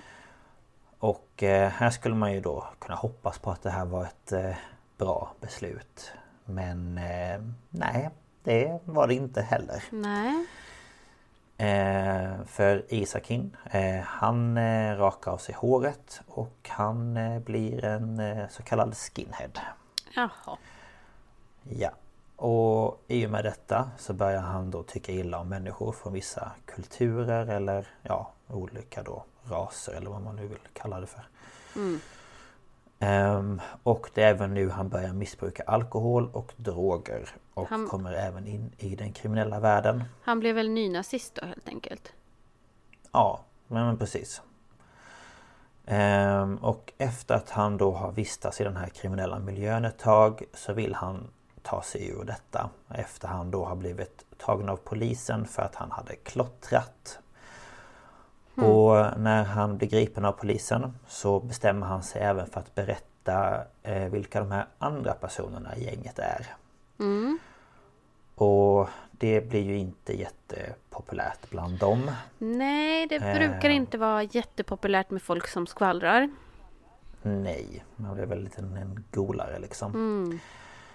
Och det här leder eh, till att Isakin och hans mamma de blir så pass hotade att de båda måste bära ett överfallslarm. Nej men vad fan. Eh, Så att de liksom... Jag tycker så synd om mamman också. Hon får ta all jävla skit. Ja gud ja. För 17 tänkte hon. Hon kan ju inte haft det lätt heller. Nej. Eh, och när han då ska börja gymnasiet så bestämmer han sig för att han ska flytta till Köping. För där bor hans eh, mormor. Så han liksom flyttar väl hem till henne. Och, För att komma eh, bort då antar jag. Ja, jag tänker det. Ehm, och väl i Köping så börjar han på IV-programmet. Eh, och det är väl sånt man börjar för att läsa upp betyg och sånt. Ja, det heter ju inte det längre. Nej, Det heter ju någonting inte annat nu. Vad det heter. Men, Men ja, han eh, det var, vill det var läsa upp betyg. där man, man, man gick, i alla fall när vi gick gymnasiet också, att det var dit man kom om man inte kun- kunde komma in någon annanstans. Typ. Precis. Ja. Eh, och han eh, fortsätter att försöka ta sig ur den här perioden då som eh, ja, kriminell och sådär. Mm. Och eh, genom gymnasiet så får han en praktik på en videobutik. Alltså en sån butik du går och hyr VHSer för er som inte vet det eller eh, DVDer. Ja, tänk eh, Netflix fast en butik. Ja, du liksom måste gå och låna och sen gå hem Man gick och sen där och bläddrade sen och tänkte vad vill och vi sen- kolla på idag? Ja, när man skulle träffa kompisar. Bara ska vi dra ner till byn och hyra lite film? Gud vad vi Ehm, låter gamla nu. Men det var ju så. Vår, eh, där jag kommer från hette K2 och han som eh, hade den hette Haj. Ja, här kunde man faktiskt hyra nere på Ica. Ja det var så. Ja. Det Ja. hade inte vi. Ehm, Då gick- man till en videobutik och så skulle man då bläddra där bland alla mm, DVD eller Ja. ja, DVD och grejer. När jag, när jag bodde i Värmland så gick vi på Jouren, hette det. Det var liksom närbutiken. Mm. Där kunde man gå in. Så gick man där och bläddrade. Ja. Och... Herregud, man hade ju... Fast då var, ju, då var det ju DVD-er. Men, men det var ju samma grej. Men jag kommer ihåg när man hyrde VHS-er också. Ja, men jag tänker på ett sätt så var det ju bra det här med att gå till en videobutik. För när man sitter hemma och har liksom ett utbud av så himla mycket. Jag kommer aldrig till skott att ens titta på någonting Nej, för jag kan men inte man, tänker, mig. man tänker när man ska äta. Man har ju ätit innan man väljer film. Ja, typ. Vad ska vi titta på medan vi äter? Men Och så då var det också så här, då höll man koll på, nu har den här filmen släppts och så fick man gå ner och kolla om den fanns. Ja, precis. Så att, eh, ja. ja Vi, han vi låter ju som dinosaurier för många nu men Ja, det gör vi säkert. Men så, så var det förr i tiden faktiskt. det var bättre förr. Nej. Ja, visst.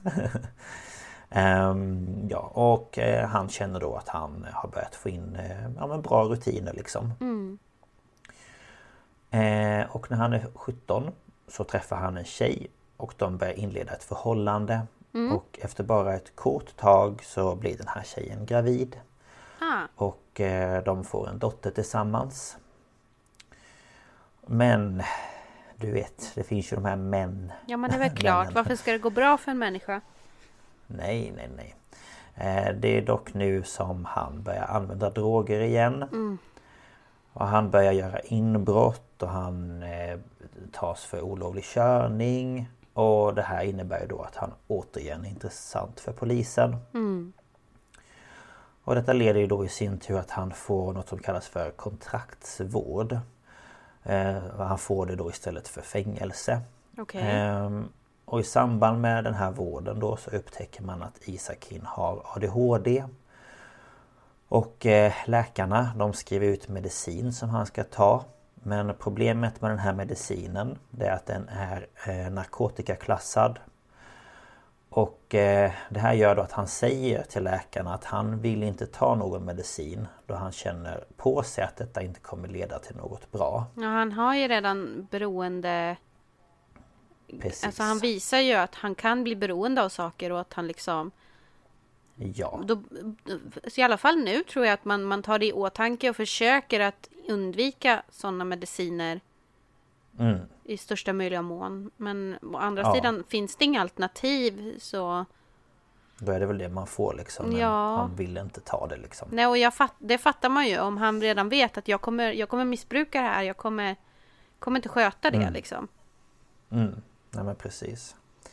Eh, men det här får han i alla fall ingen respons på. Så han börjar ju ta den här medicinen som han får utskrivet. Mm. Och utredningen den visar även att han lider av social fobi och eh, DAMP. Men jag vet inte om man säger DAMP idag. Nej, men nu, nu är vi på 90-talet va? Eh, ja det måste det ju vara. Han är 17 år gammal och han föddes 1900... 78. 70. Ja men då är vi ju på, 78. ja men då är vi ju på sena 90-talet. Då fanns ju DAMP. Men jag Ja. tror att DAMP mer ingår i ADD, ADHD. Mm. Eh, Jag tror Typ diagnosen DAMP har nog inte funnits på, på ganska länge. Nej, Men jag kommer ju ihåg när, när man var liten så fanns det ju. Ja. Men ja, de har i alla fall sagt att han har det. Men, Ja. Men han Och, hade ju eh, ADHD också så... ja, precis. Ehm, och han nämner även flera gånger för de då som utreder honom att han hör röster i sitt huvud. Och att han har hört djävulen prata med honom. Aj då. Ja, och den här utredningen den leder till att man har samlat ihop ungefär 100 A4-sidor med information då om hur Isakin mår. Ja. Ehm, Så det var liksom lite om hans uppväxt och då går vi tillbaka till när de träffades, mm. Isakin och Helle då. Eh, Och efter de hade då båda blivit utskrivna så träffades de och inleder en kärleksrelation. Och vid den här tidpunkten så har han fått en lägenhet av socialen som han då bor i. Och eh, i kontraktet så står det att han inte får ha någon sambo. För det Nej. har med, med pengar och grejer att göra. Ja. Eh, Men så i slutet av september år 2009 så bryter Helle benet. Och eh, Isakin hjälper då Helle för att hon har svårt att ta sig fram. Jag tror hon bröt den på typ fyra olika ställen. Nej eller men jösses. Ja. Eh, och det här leder då i sin tur att Helle liksom men, successivt flyttar in hos honom tills det att hon är där hela tiden. Och eh, tyvärr så är inte den här relationen jättebra heller. Nej, alltså man, vad man har hört om de här två människorna så är det inte två människor som kanske funkar så bra ihop. Eh, Sen så- Det är inte så bra förutsättningar så att säga. Ärligt talat så vet jag inte om eh, akutpsykavdelning är bästa stället att träffa Eh, en nej, partner. Om man själv har allvarliga problem. Och uppenbarligen har ju den andra människan några problem. För att de är ju Mm. där en anledning. Nu är alla som läggs in akut är ju inte så här sjuka. Men, Nej, gud nej. men, men det känns Absolut kanske inte. som att de här två... De, de kanske men skulle ha deras- stannat vid att bara vara vänner. Ja, deras bakgrund, alltså det är ju inte så att det liksom eh, Förutsättningarna är de bästa för dem heller. Nej, och liksom. sen visst, det kunde väl ha gått åt det hållet att de kunde hjälpa varann, men... men ja, Mm. Ja och eh, den här då dåliga relationen den märks även bland annat då när folk frågar hur Helle bröt benet. För då ändras historien varje gång. Att eh, ena gången kan det vara att hon ramlade över dammsugarsladden och, eller slangen. Och ena gången kan det vara att hon ramlade på en spade eller alltså, så att den ändras liksom hela tiden. Så att folk börjar väl ana att jaha, kan det vara så att han har gjort någonting mot henne. Okej. Ehm, och för att hantera då smärtan efter att hon har brutit benet så får hon då utskrivet starka smärtstillande mediciner. Och det blir hon ju jätteglad över för hon är ju eh, tablettmissbrukare. Ja, där har vi ju en, ännu en gång då där vården skulle ha bara okej, vi ska ge dig någonting som du inte Ska ha. som du inte får eh, ett, ett rush av liksom. Mm, precis. Du får Alvedon. Ja, Alvedon 500 men, men har man fått veta varför, alltså vet man säkert varför hon bröt benet? Eller det, det finns bara spekulationer? Nej det, nej, det vet man inte. Nej, okej. Ehm, och ehm, efter det så hade hon även åkt runt till olika läkare för att få utskrivet mer och då starkare mediciner. Ja, det var väl innan det här centrala systemet fanns. Kan jag Ja, jag tror det. Nu, nu Och- går det ju inte att få samma sak utskrivet fler gånger. Nej, de ser Alltså, ju det på en Ja, gång. precis.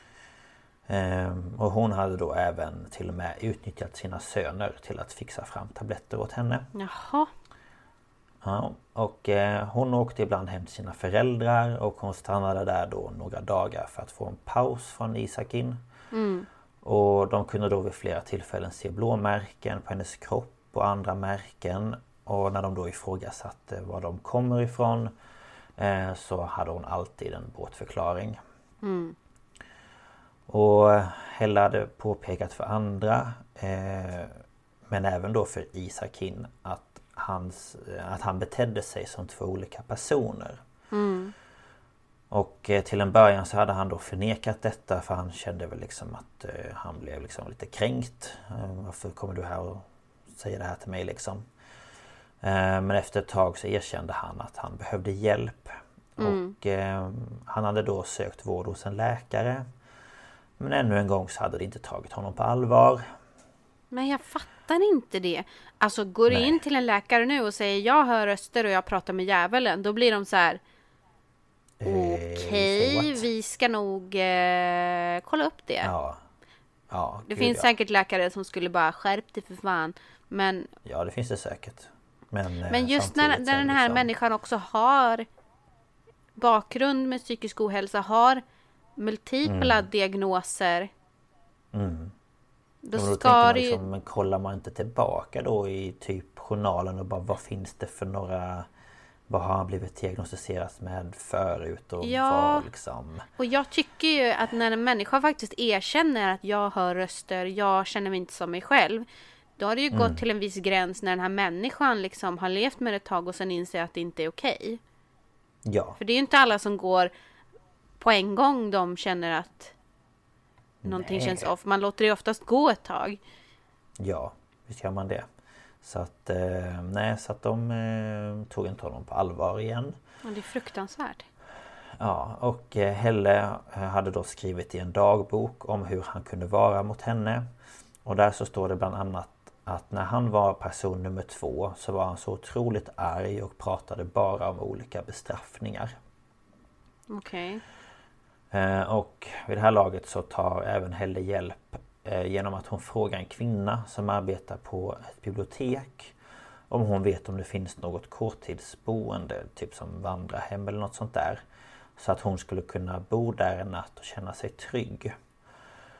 Eh, Och det ska även i efterhand ha kommit fram att Helle bett sina syskon om hjälp när Isakin har slagit henne. Okej. Men Eh, ingen och har ringt polisen eller någonting?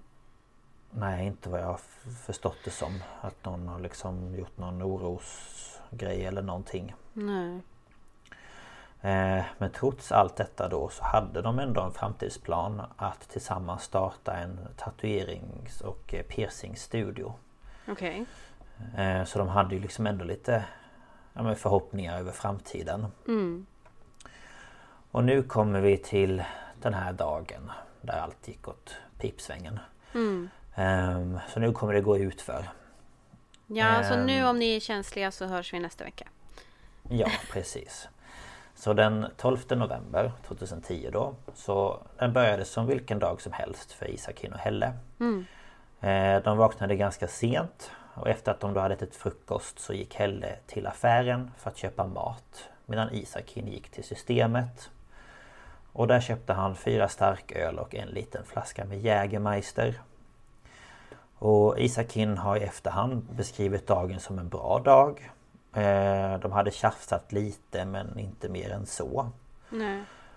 Och Hella hade den här dagen haft väldigt ont i magen och hade då legat och vilat på madrassen i det ena sovrummet. Mm.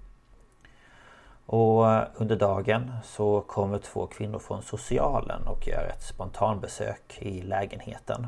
Okej. Och deras syfte då med det här besöket det var att kontrollera så att Isakin och Helle inte bodde som sambos. Då det som sagt inte var tillåtet. Mm. För de hade väl fått höra att han hade liksom någon som han var tillsammans med och sådär. Mm. Eh, och eh, de pratade en stund i, i hallen då med Isakin eh, innan de då fortsatte in i lägenheten. Och då berättar Isakin att eh, Helle ligger och vilar för att hon har ont i magen och kvinnorna ber då att, eh, hon, eh, att de vill prata med henne. Mm. Eh, och de ser ju då även att det finns två madrasser i två olika sovrum så de tänker liksom att allt är i sin ordning. Och sen Ja. pratar de lite med, med henne och sen så eh, är de på väg ut i lägenheten. Eh, för de känner att ja, men det här var ju det här såg bra ut. Ja. Eh, men då märker de eh, att det är en eh, yxa som i hallen. Och de frågar då Isakin vad den här yxan ska användas till. Eh, men de får liksom inget svar riktigt. Så de bara "Ah, ja okej men ha det bra och så nöjer de sig och så lämnar de lägenheten. Okej. Och någon gång runt klockan sex på kvällen då svartnade eh, för, för Isakin. Och han går då in till Helle som ligger på madrassen och gränslar henne så att han liksom sitter på hennes bröstkorg. Och han placerar då knäna så han håller fast hennes armar eh, Alltså på varsin sida då med hjälp av knäna. Och i sin hand så har han en jaktkniv som han snabbt använder för att skära halsen av henne. Och han har efteråt berättat att hon var lugn och stilla hela tiden. Men alltså, då- jag, jag kan bara säga att när jag lyssnade på det här på eh, Svenska mordhistorier Det är första gången som jag verkligen har känt mig yr. Ehm, och liksom bara så här, vad är det som händer? För att eh, han säger, men när luftstrupen punkterades så kunde han höra hur det bubblar och pyser från hennes men- hals. Men han, då han alltså, han minns alltså? Ja men tydligen gör han ju det men det har ändå svartnat för honom så att jag vet inte riktigt vad han eh, vad han får det för ifrån liksom. Eh, säger, ja och hon var lugn, ja men stackaren sov väl och så kommer du och bara sätter dig över henne och skär halsen av henne liksom. Jag tror inte att hon hann ta in vad det var som hände. Men man kan väl ändå hoppas det känner jag. Ehm, och hon blöder ju då väldigt kraftigt och som skydd så håller han upp en kudde för att inte han ska bli blodig. Eller vad han nu har tänkt. Ehm, och sen hugger han henne i halsen igen. Och han hugger henne även flertalet gånger i kroppen och i ansiktet. Ehm, och efter en liten stund så slutar det att pysa från hennes hals och han inser då att hon är död. Ja, det tror fan. Ja, jo det konstigt om hon Åh. inte var det, känner jag. Eh, och hennes kläder vet man att de från början ska ha varit vita eller ljusrosa.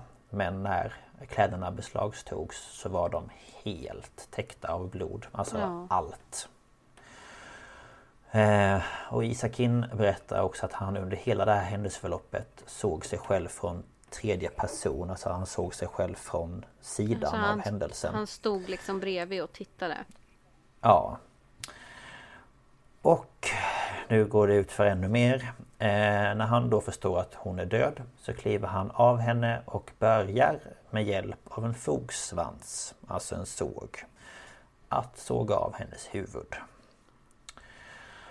Eh, han märker ganska fort att det inte går så bra så han går ut i hallen och hämtar den här yxan och fortsätter sedan att hugga av huvudet. Eh, han tar sedan med sig huvudet till köket.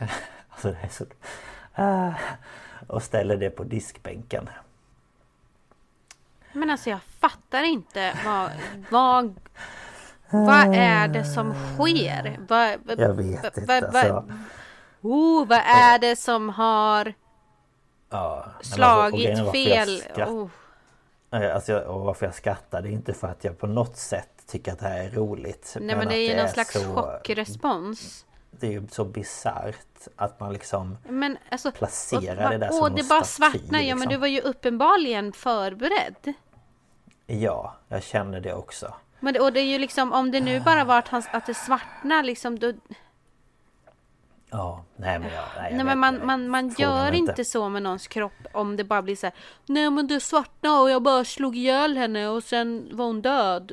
Alltså Mm, nej men typ så att Men- du kan svartna och du kan råka strypa ihjäl någon eller någonting men du kan inte... Alltså, det här är ju en händelseförlopp på flera, flera minuter. Alltså, det här är ju, det här är ju samma logik som han som slet ut sin flickväns inälvor genom hennes underliv.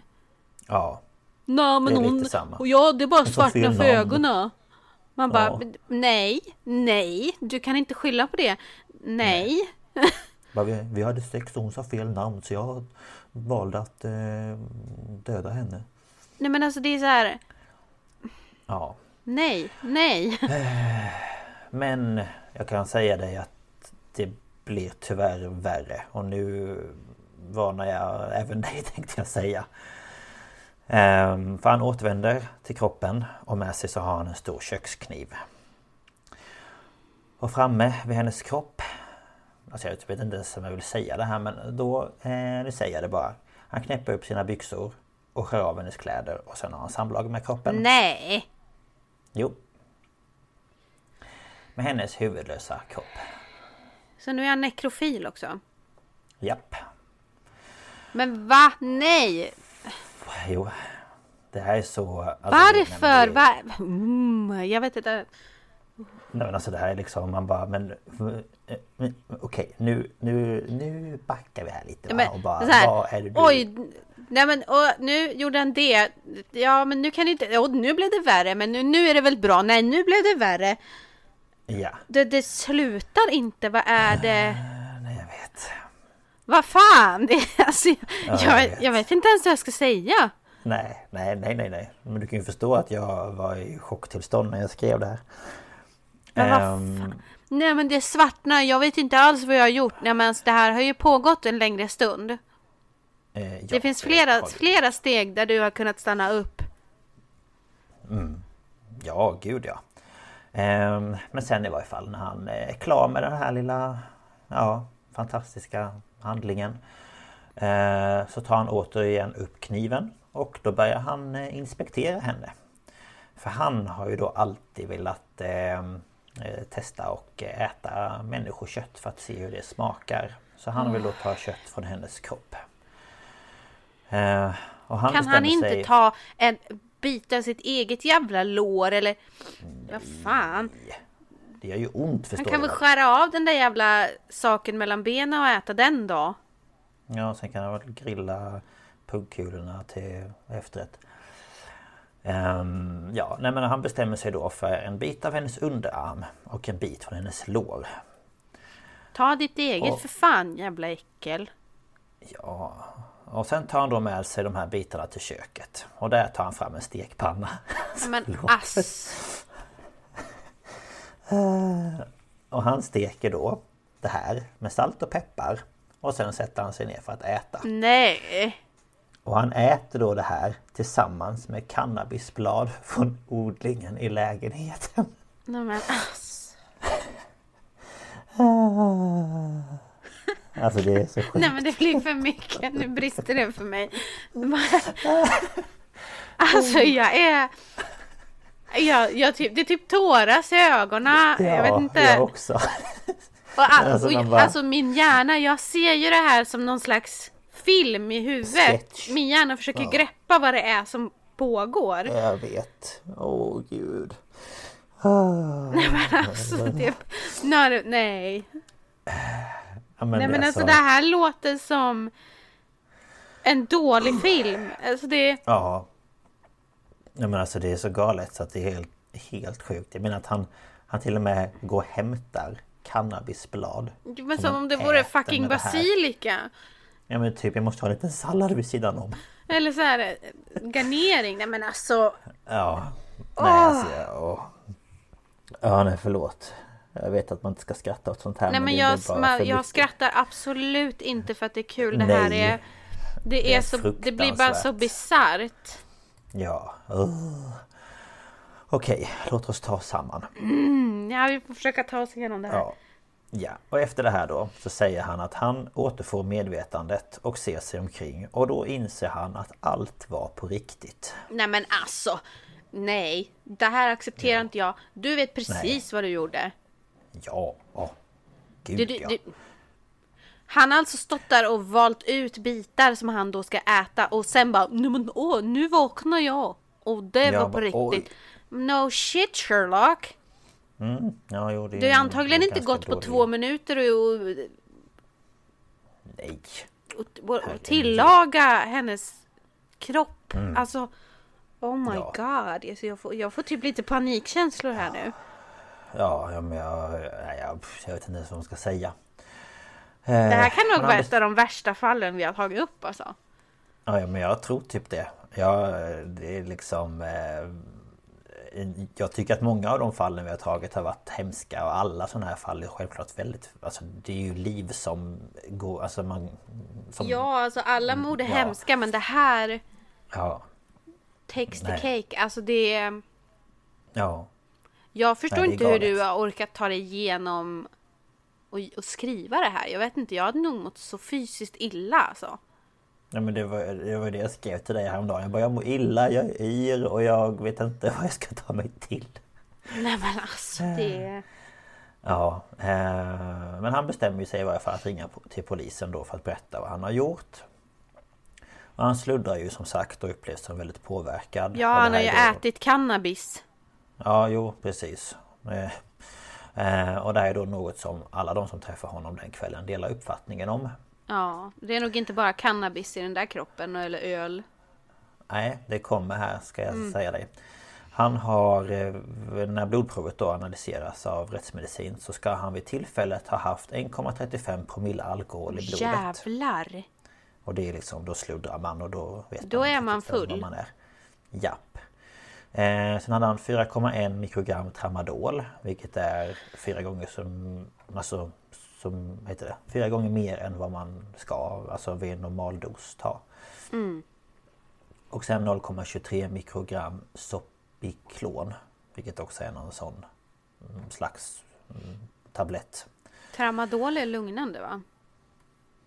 Eller vad är Ja, men det tramadol? var ju det som han, eh, det var ju det han, han tog han eh, eh, Abbe, Abbe Blattelit och vad heter han? Han när han dödade sin flickvän i badkaret. Ja, det tillhör ju opi opioider. Ja, precis. Jag googlade lite Ehm, snabbt här. Mm, ja, men vad bra. Eh, Så det hade han i kroppen. Och eh, när han förs in till förhör den kvällen så erkänner han sig skyldig på en gång. Men då han är alldeles för påverkad så gör man då bedömningen att han inte kan förhöras vidare den kvällen. Så förhöret det återupptas dagen därpå men han anhålls för mord redan samma kväll då som han kom in. Ja, det är ganska uppenbart att det är han liksom. Eh, ja. Eh, och under kommande förhör så berättar då Isakin att det inte var alkoholen eller drogerna som gjorde att han mördade Helle utan hans andra person. Eh, och han får även frågan om hur det kändes att mörda någon på ett sådant brutalt sätt. Och då ska han ha svarat att där och då var det inte märkvärdigare än att gå upp och göra en morgonmacka. Wow. Mm, så så mycket var hennes liv värt för honom. Eh, och inför rättegången så får Isakin gå igenom en rättspsykiatrisk undersökning som då visar på att han både vid tillfället och innan och efter lider av en allvarlig psykisk störning. Jo. Ja, eh, och rättegången gick fort då han redan hade då erkänt och den tekniska bevisningen stämde överens med hans historia. Och han döms faktiskt samma eftermiddag till sluten rättspsykiatrisk vård med särskild utskrivningsprövning. Så det här måste ju varit eh, en, en historiskt kort rättegång. Ja men det känns typ det. En dag. Eller ja, en efter, ja, en dag helt enkelt. Och straffet det kommer han sitta av vid Karsuddens mentalsjukhus. Och Mm. han fördes dit redan dagen efter rättegången. Men man kom in och man har inte sagt vad det är för någon slags eh, personlighetsstörning eller någonting. Eh, nej, jag kunde inte hitta någon information om eh, det faktiskt. Eh, så det vet jag inte men det går säkert då att hitta liksom Ja, man väl jag tänkte bara om, om de hade sagt att han, det kom fram att han hade bla Jaha, bla bla. Nej. nej. utan bara att han var Att han led av en psykisk störning liksom. Mm. Eh, och förutom det här straffet då så dömdes han även till att betala ut skadestånd på 75 000 kronor vardera till Helles föräldrar. Samt eh, 75 000 kronor vardera till Helles fem barn. Så sammanlagt så skulle han då betala 525 000 kronor. Eh, och nu kommer lite annan här information som jag bara tog med för jag tyckte att det var lite galet kan man väl säga. För eh, redan efter ett år här på den här Karsudden så fick eh, han sin första permission. Eh, och det fick han då för att han skulle gå på ett bröllop och för att han skulle hjälpa en vän att flytta. Och han har även fått tag på en lägenhet som han har fått vistas i under sina permissioner. Och det här anser man då att han får för att han har skött sina ledsagade permissioner jättebra. Och han har även lagt ut videos på Youtube Där han på en väldigt dålig engelska måste jag faktiskt säga. Jag känner mig lite stolt när jag hör honom att jag inte är så dålig. Att eh, om hur det är att eh, Att leva på ett, alltså så här, hur det känns, alltså, ja, hur det är att vara inne på ett sånt eh, mentalsjukhus och Folk får ställa frågor till honom och grejer och då var det någon som frågade om han någon gång någonsin kommer mörda igen. Och då har han sagt i princip att eh, eh, inte just eh, nu men eh, kanske någon gång i framtiden. Nej, men- Man bara, Nej men då bara, ska han ju great. ta sig ifrån alla, alla Ja, nej, förmåner. det- Nej nej nej. Jag han, förstår eh, inte att han får vara på, på nätet överhuvudtaget. Nej det förstår inte jag heller men han lägger ut eh, videos där. Det går att hitta om man söker på hans namn på Youtube. Nej, alltså nej. Fy fan, det tycker jag absolut inte han ska få göra.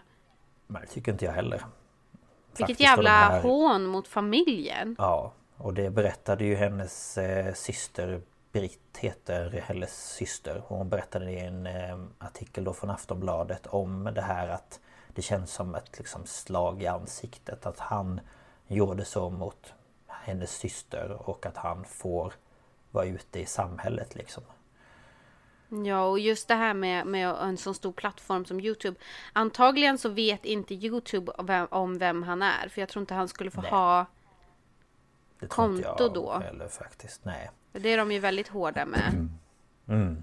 Ja men precis. Och, Så eh, vill man så kan man ju säkert anmäla kontot. Ja det kan man säkerligen. Det borde det ju kunna gå att göra. Eh, men samtidigt som Isakin kom till Karsudden så kom även en tjej dit vid namn Michelle. Och eh, hon har i tidningarna gått under namn, smeknamnet Vampyrkvinnan.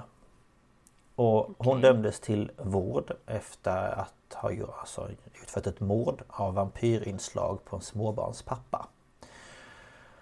Och ja, Isakin och den här Michelle då, de har då träffats inne på Karsudden och skriver då till varandra via en chatt på sjukhusets egna datorer. Och de har nu förlovat sig och de båda drömmer om ett liv tillsammans. Ja, det kan de ju fetglömma känner jag. Men man bara, men snälla älskade vän. Hur tänkte du nu? Ska du bli vän eller ska du bli tillsammans med ytterligare en människa som kanske inte har de bästa förutsättningarna för dig? Ja, nej. Ja, nej så att eh, han... Eh, jag vet faktiskt inte hur länge det han ska sitta. För det, de kan man kan ju sitta där tills man... Tills man liksom... Eh, anses ska vara säga, frisk anses eller vara frisk, fungerande men- i samhället. Ja, men det vet jag inte. För vissa där har ju suttit där i typ 20 år. Så att ja. det vet man ju inte när han kommer komma ut. Men just Eh, det och- faktumet att han inte sa nej, jag kommer aldrig döda igen. ja, Visar ju på att inte. han ska inte ut. Nej, nej, nej, nej, nej, nej. Det tycker inte jag heller. Eh, men eh, nej, det var det här sjuka fallet. Ja, det är så jävla vidrigt alltså. Ja, verkligen. Så eh, tack för ni som har orkat lyssna igenom det här. Alltså jag fattar verkligen inte hur du har orkat göra researchen på det här. Ehm, Nej, men ett tips om ni vill höra lite eh, alltså från en annan perspektiv eller så det är ju att eh, lyssna på Svenska modehistorier med, med Sebastian Krantz. Eh, för den är väldigt eh, bra eh, berättad också och sådär. Så att, eh, där får man liksom Jag tror att mycket var att hans röst är väldigt så här vad ska jag säga, inlevelse ja, rik så att när jag lyssnade så var det bara men gud Vad är det jag hör? ja, Men, jag för mig han hade någon eh, eh, annan podd. Eh, jag tror den hette Paranormalia från början och sen hette den typ Hemsökelser eller någonting. Påminner om Creepypodden. Mm, Eh, så jag Det har lyssnat på hans stämma. eh, röst när det gäller sånt och han kan göra Mm. historier så att det kryper i skinnet liksom. ja men precis Ehm, Så att det är ett tips och ehm, Ja Det var väl det för idag ja, Det är matt. fan. Som jag sa, vi ska nog vara glada att vi inte kunde få mer detaljer om eh, Sturemorden för de var nog inte mycket trevligare höll jag på att säga. Det var väl ingen nekrofili kan jag inte tro. Nej Eh, såklart men Men ändå Det är ju, det är ju Olika fall Men eh, om man ser det till historia Alltså Tidsperioden så är ju liksom Sturemordet är ju Fruktansvärt för den tiden också liksom ja, men alltså så här var det det. Det var en brutalare tid. mm. det Men det. ehm, Ja Det var ja, det, nej, det här var ju... Jag vet, jag vet inte vad jag ska säga. Alltså, jag är Nej i Du behöver chock. inte säga någonting Jag är i Du är total ju- chock. Jag är imponerad Ja. över att du tog, tog dig igenom det där. Ja jo nej det Jag tror att Jag jag, jag, kan ha, jag skulle säkert kunna börja göra det där och sen bara nej, nej. Mm. Nej Alltså jag, jag var ju känner- på väg att ta Gävle kannibalen. Ja ja ja Så det hade ju kunnat blivit dubbelkannibal. Det finns ju en i Malmö med Jo, Eh, Men jag, alltså jag kände på något sätt också Först då började så kände jag men gud det här vet jag. Ja, men Jo men jag ska göra det här liksom. För jag kände på något sätt att om man aldrig pratar om de här Riktigt eh, men Jobbiga fallen så känns det som att de liksom De här personerna som mister livet glöms bort lite för att Ingen riktigt vill ta i, i det allra hemskaste liksom. Nej men precis. Ehm, Så att det var väl lite det också. Ehm, Och ehm, ja, nej Så är det Eh, Så det var det för idag Ehm, Ja, och, det var eh, inte så bara, höll jag på att säga. Nej Ska vi avslöja nästa veckas eh, Eller ska vi hålla på det? För jag har det här Ja, framför mig Vi kan säga. Ja Och då nästa vecka så kommer vi bjuda på eh, mystiska händelser Oh. Så då får vi väl se vad det blir för något spännande Ja, vi får se vad vi gräver fram så att säga. Ja. Och var kan man nå oss någonstans då? Man kan mejla oss på staphalspodcast gmail.com eller så går man in på Instagram och skriver staphalspodcast, trycker på följ och eh, om man vill kontakta oss så går det jättebra att skicka DM där. Annars så mejla, kommentera på någon av bilderna. Mm. Eh, vi uppdaterar ju Precis. podden. Eh, Ja. Om det blir uppskjutet avsnitt eller tekniskt strul eller vad som helst så kommer det upp Mm. där och vi lägger ju upp lite bilder och så i anslutning till vissa avsnitt. Ja, precis. Så tycker så ni vi, vi tar ju alltid tacksamt emot eh, tips och önskemål. Ja, det gör vi. Ehm, Men... Ja, tack för att ni har lyssnat. Ja, tack så mycket. Jag är fortfarande helt i, i chocktillstånd. Ja, Eh, ja vi men, får smälta eh, det här. Ja, herregud. Ja. Men Ja. eh, ta hand om er där ute. Gör så. Akta er för främlingar höll jag på att säga. Ja, gud ja. Ja, ja. Hej då. Hej då!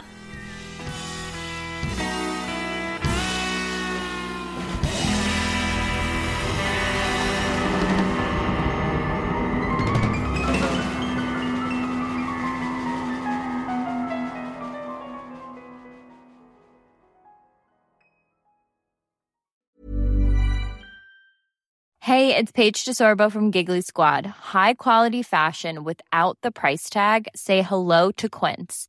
I'm snagging high-end essentials like cozy cashmere sweaters, sleek leather jackets, fine jewelry, and so much more. With Quince being 50 to 80% less than similar brands. And they partner with factories that prioritize safe, ethical, and responsible manufacturing. I love that. Luxury quality within reach. Go to quince.com slash style to get free shipping and 365 day returns on your next order. Quince.com slash style. Hold up. What was that? Boring. No flavor. That was as bad as those leftovers you ate all week. Kiki Palmer here, and it's time to say hello to something fresh and guilt-free. Hello Fresh. Jazz up dinner with pecan-crusted chicken or garlic butter shrimp scampi. Now that's music to my mouth. Hello Fresh. Let's get this dinner party started. Discover all the delicious possibilities at hellofresh.com. When you make decisions for your company, you look for the no brainers. If you have a lot of mailing to do, stamps.com is the ultimate no brainer. Use the stamps.com mobile app to mail everything you need to keep your business running with up to 89% off USPS and UPS. Make the same no brainer decision as over 1 million other businesses with stamps.com. Use code PROGRAM for a special offer. That's stamps.com code PROGRAM.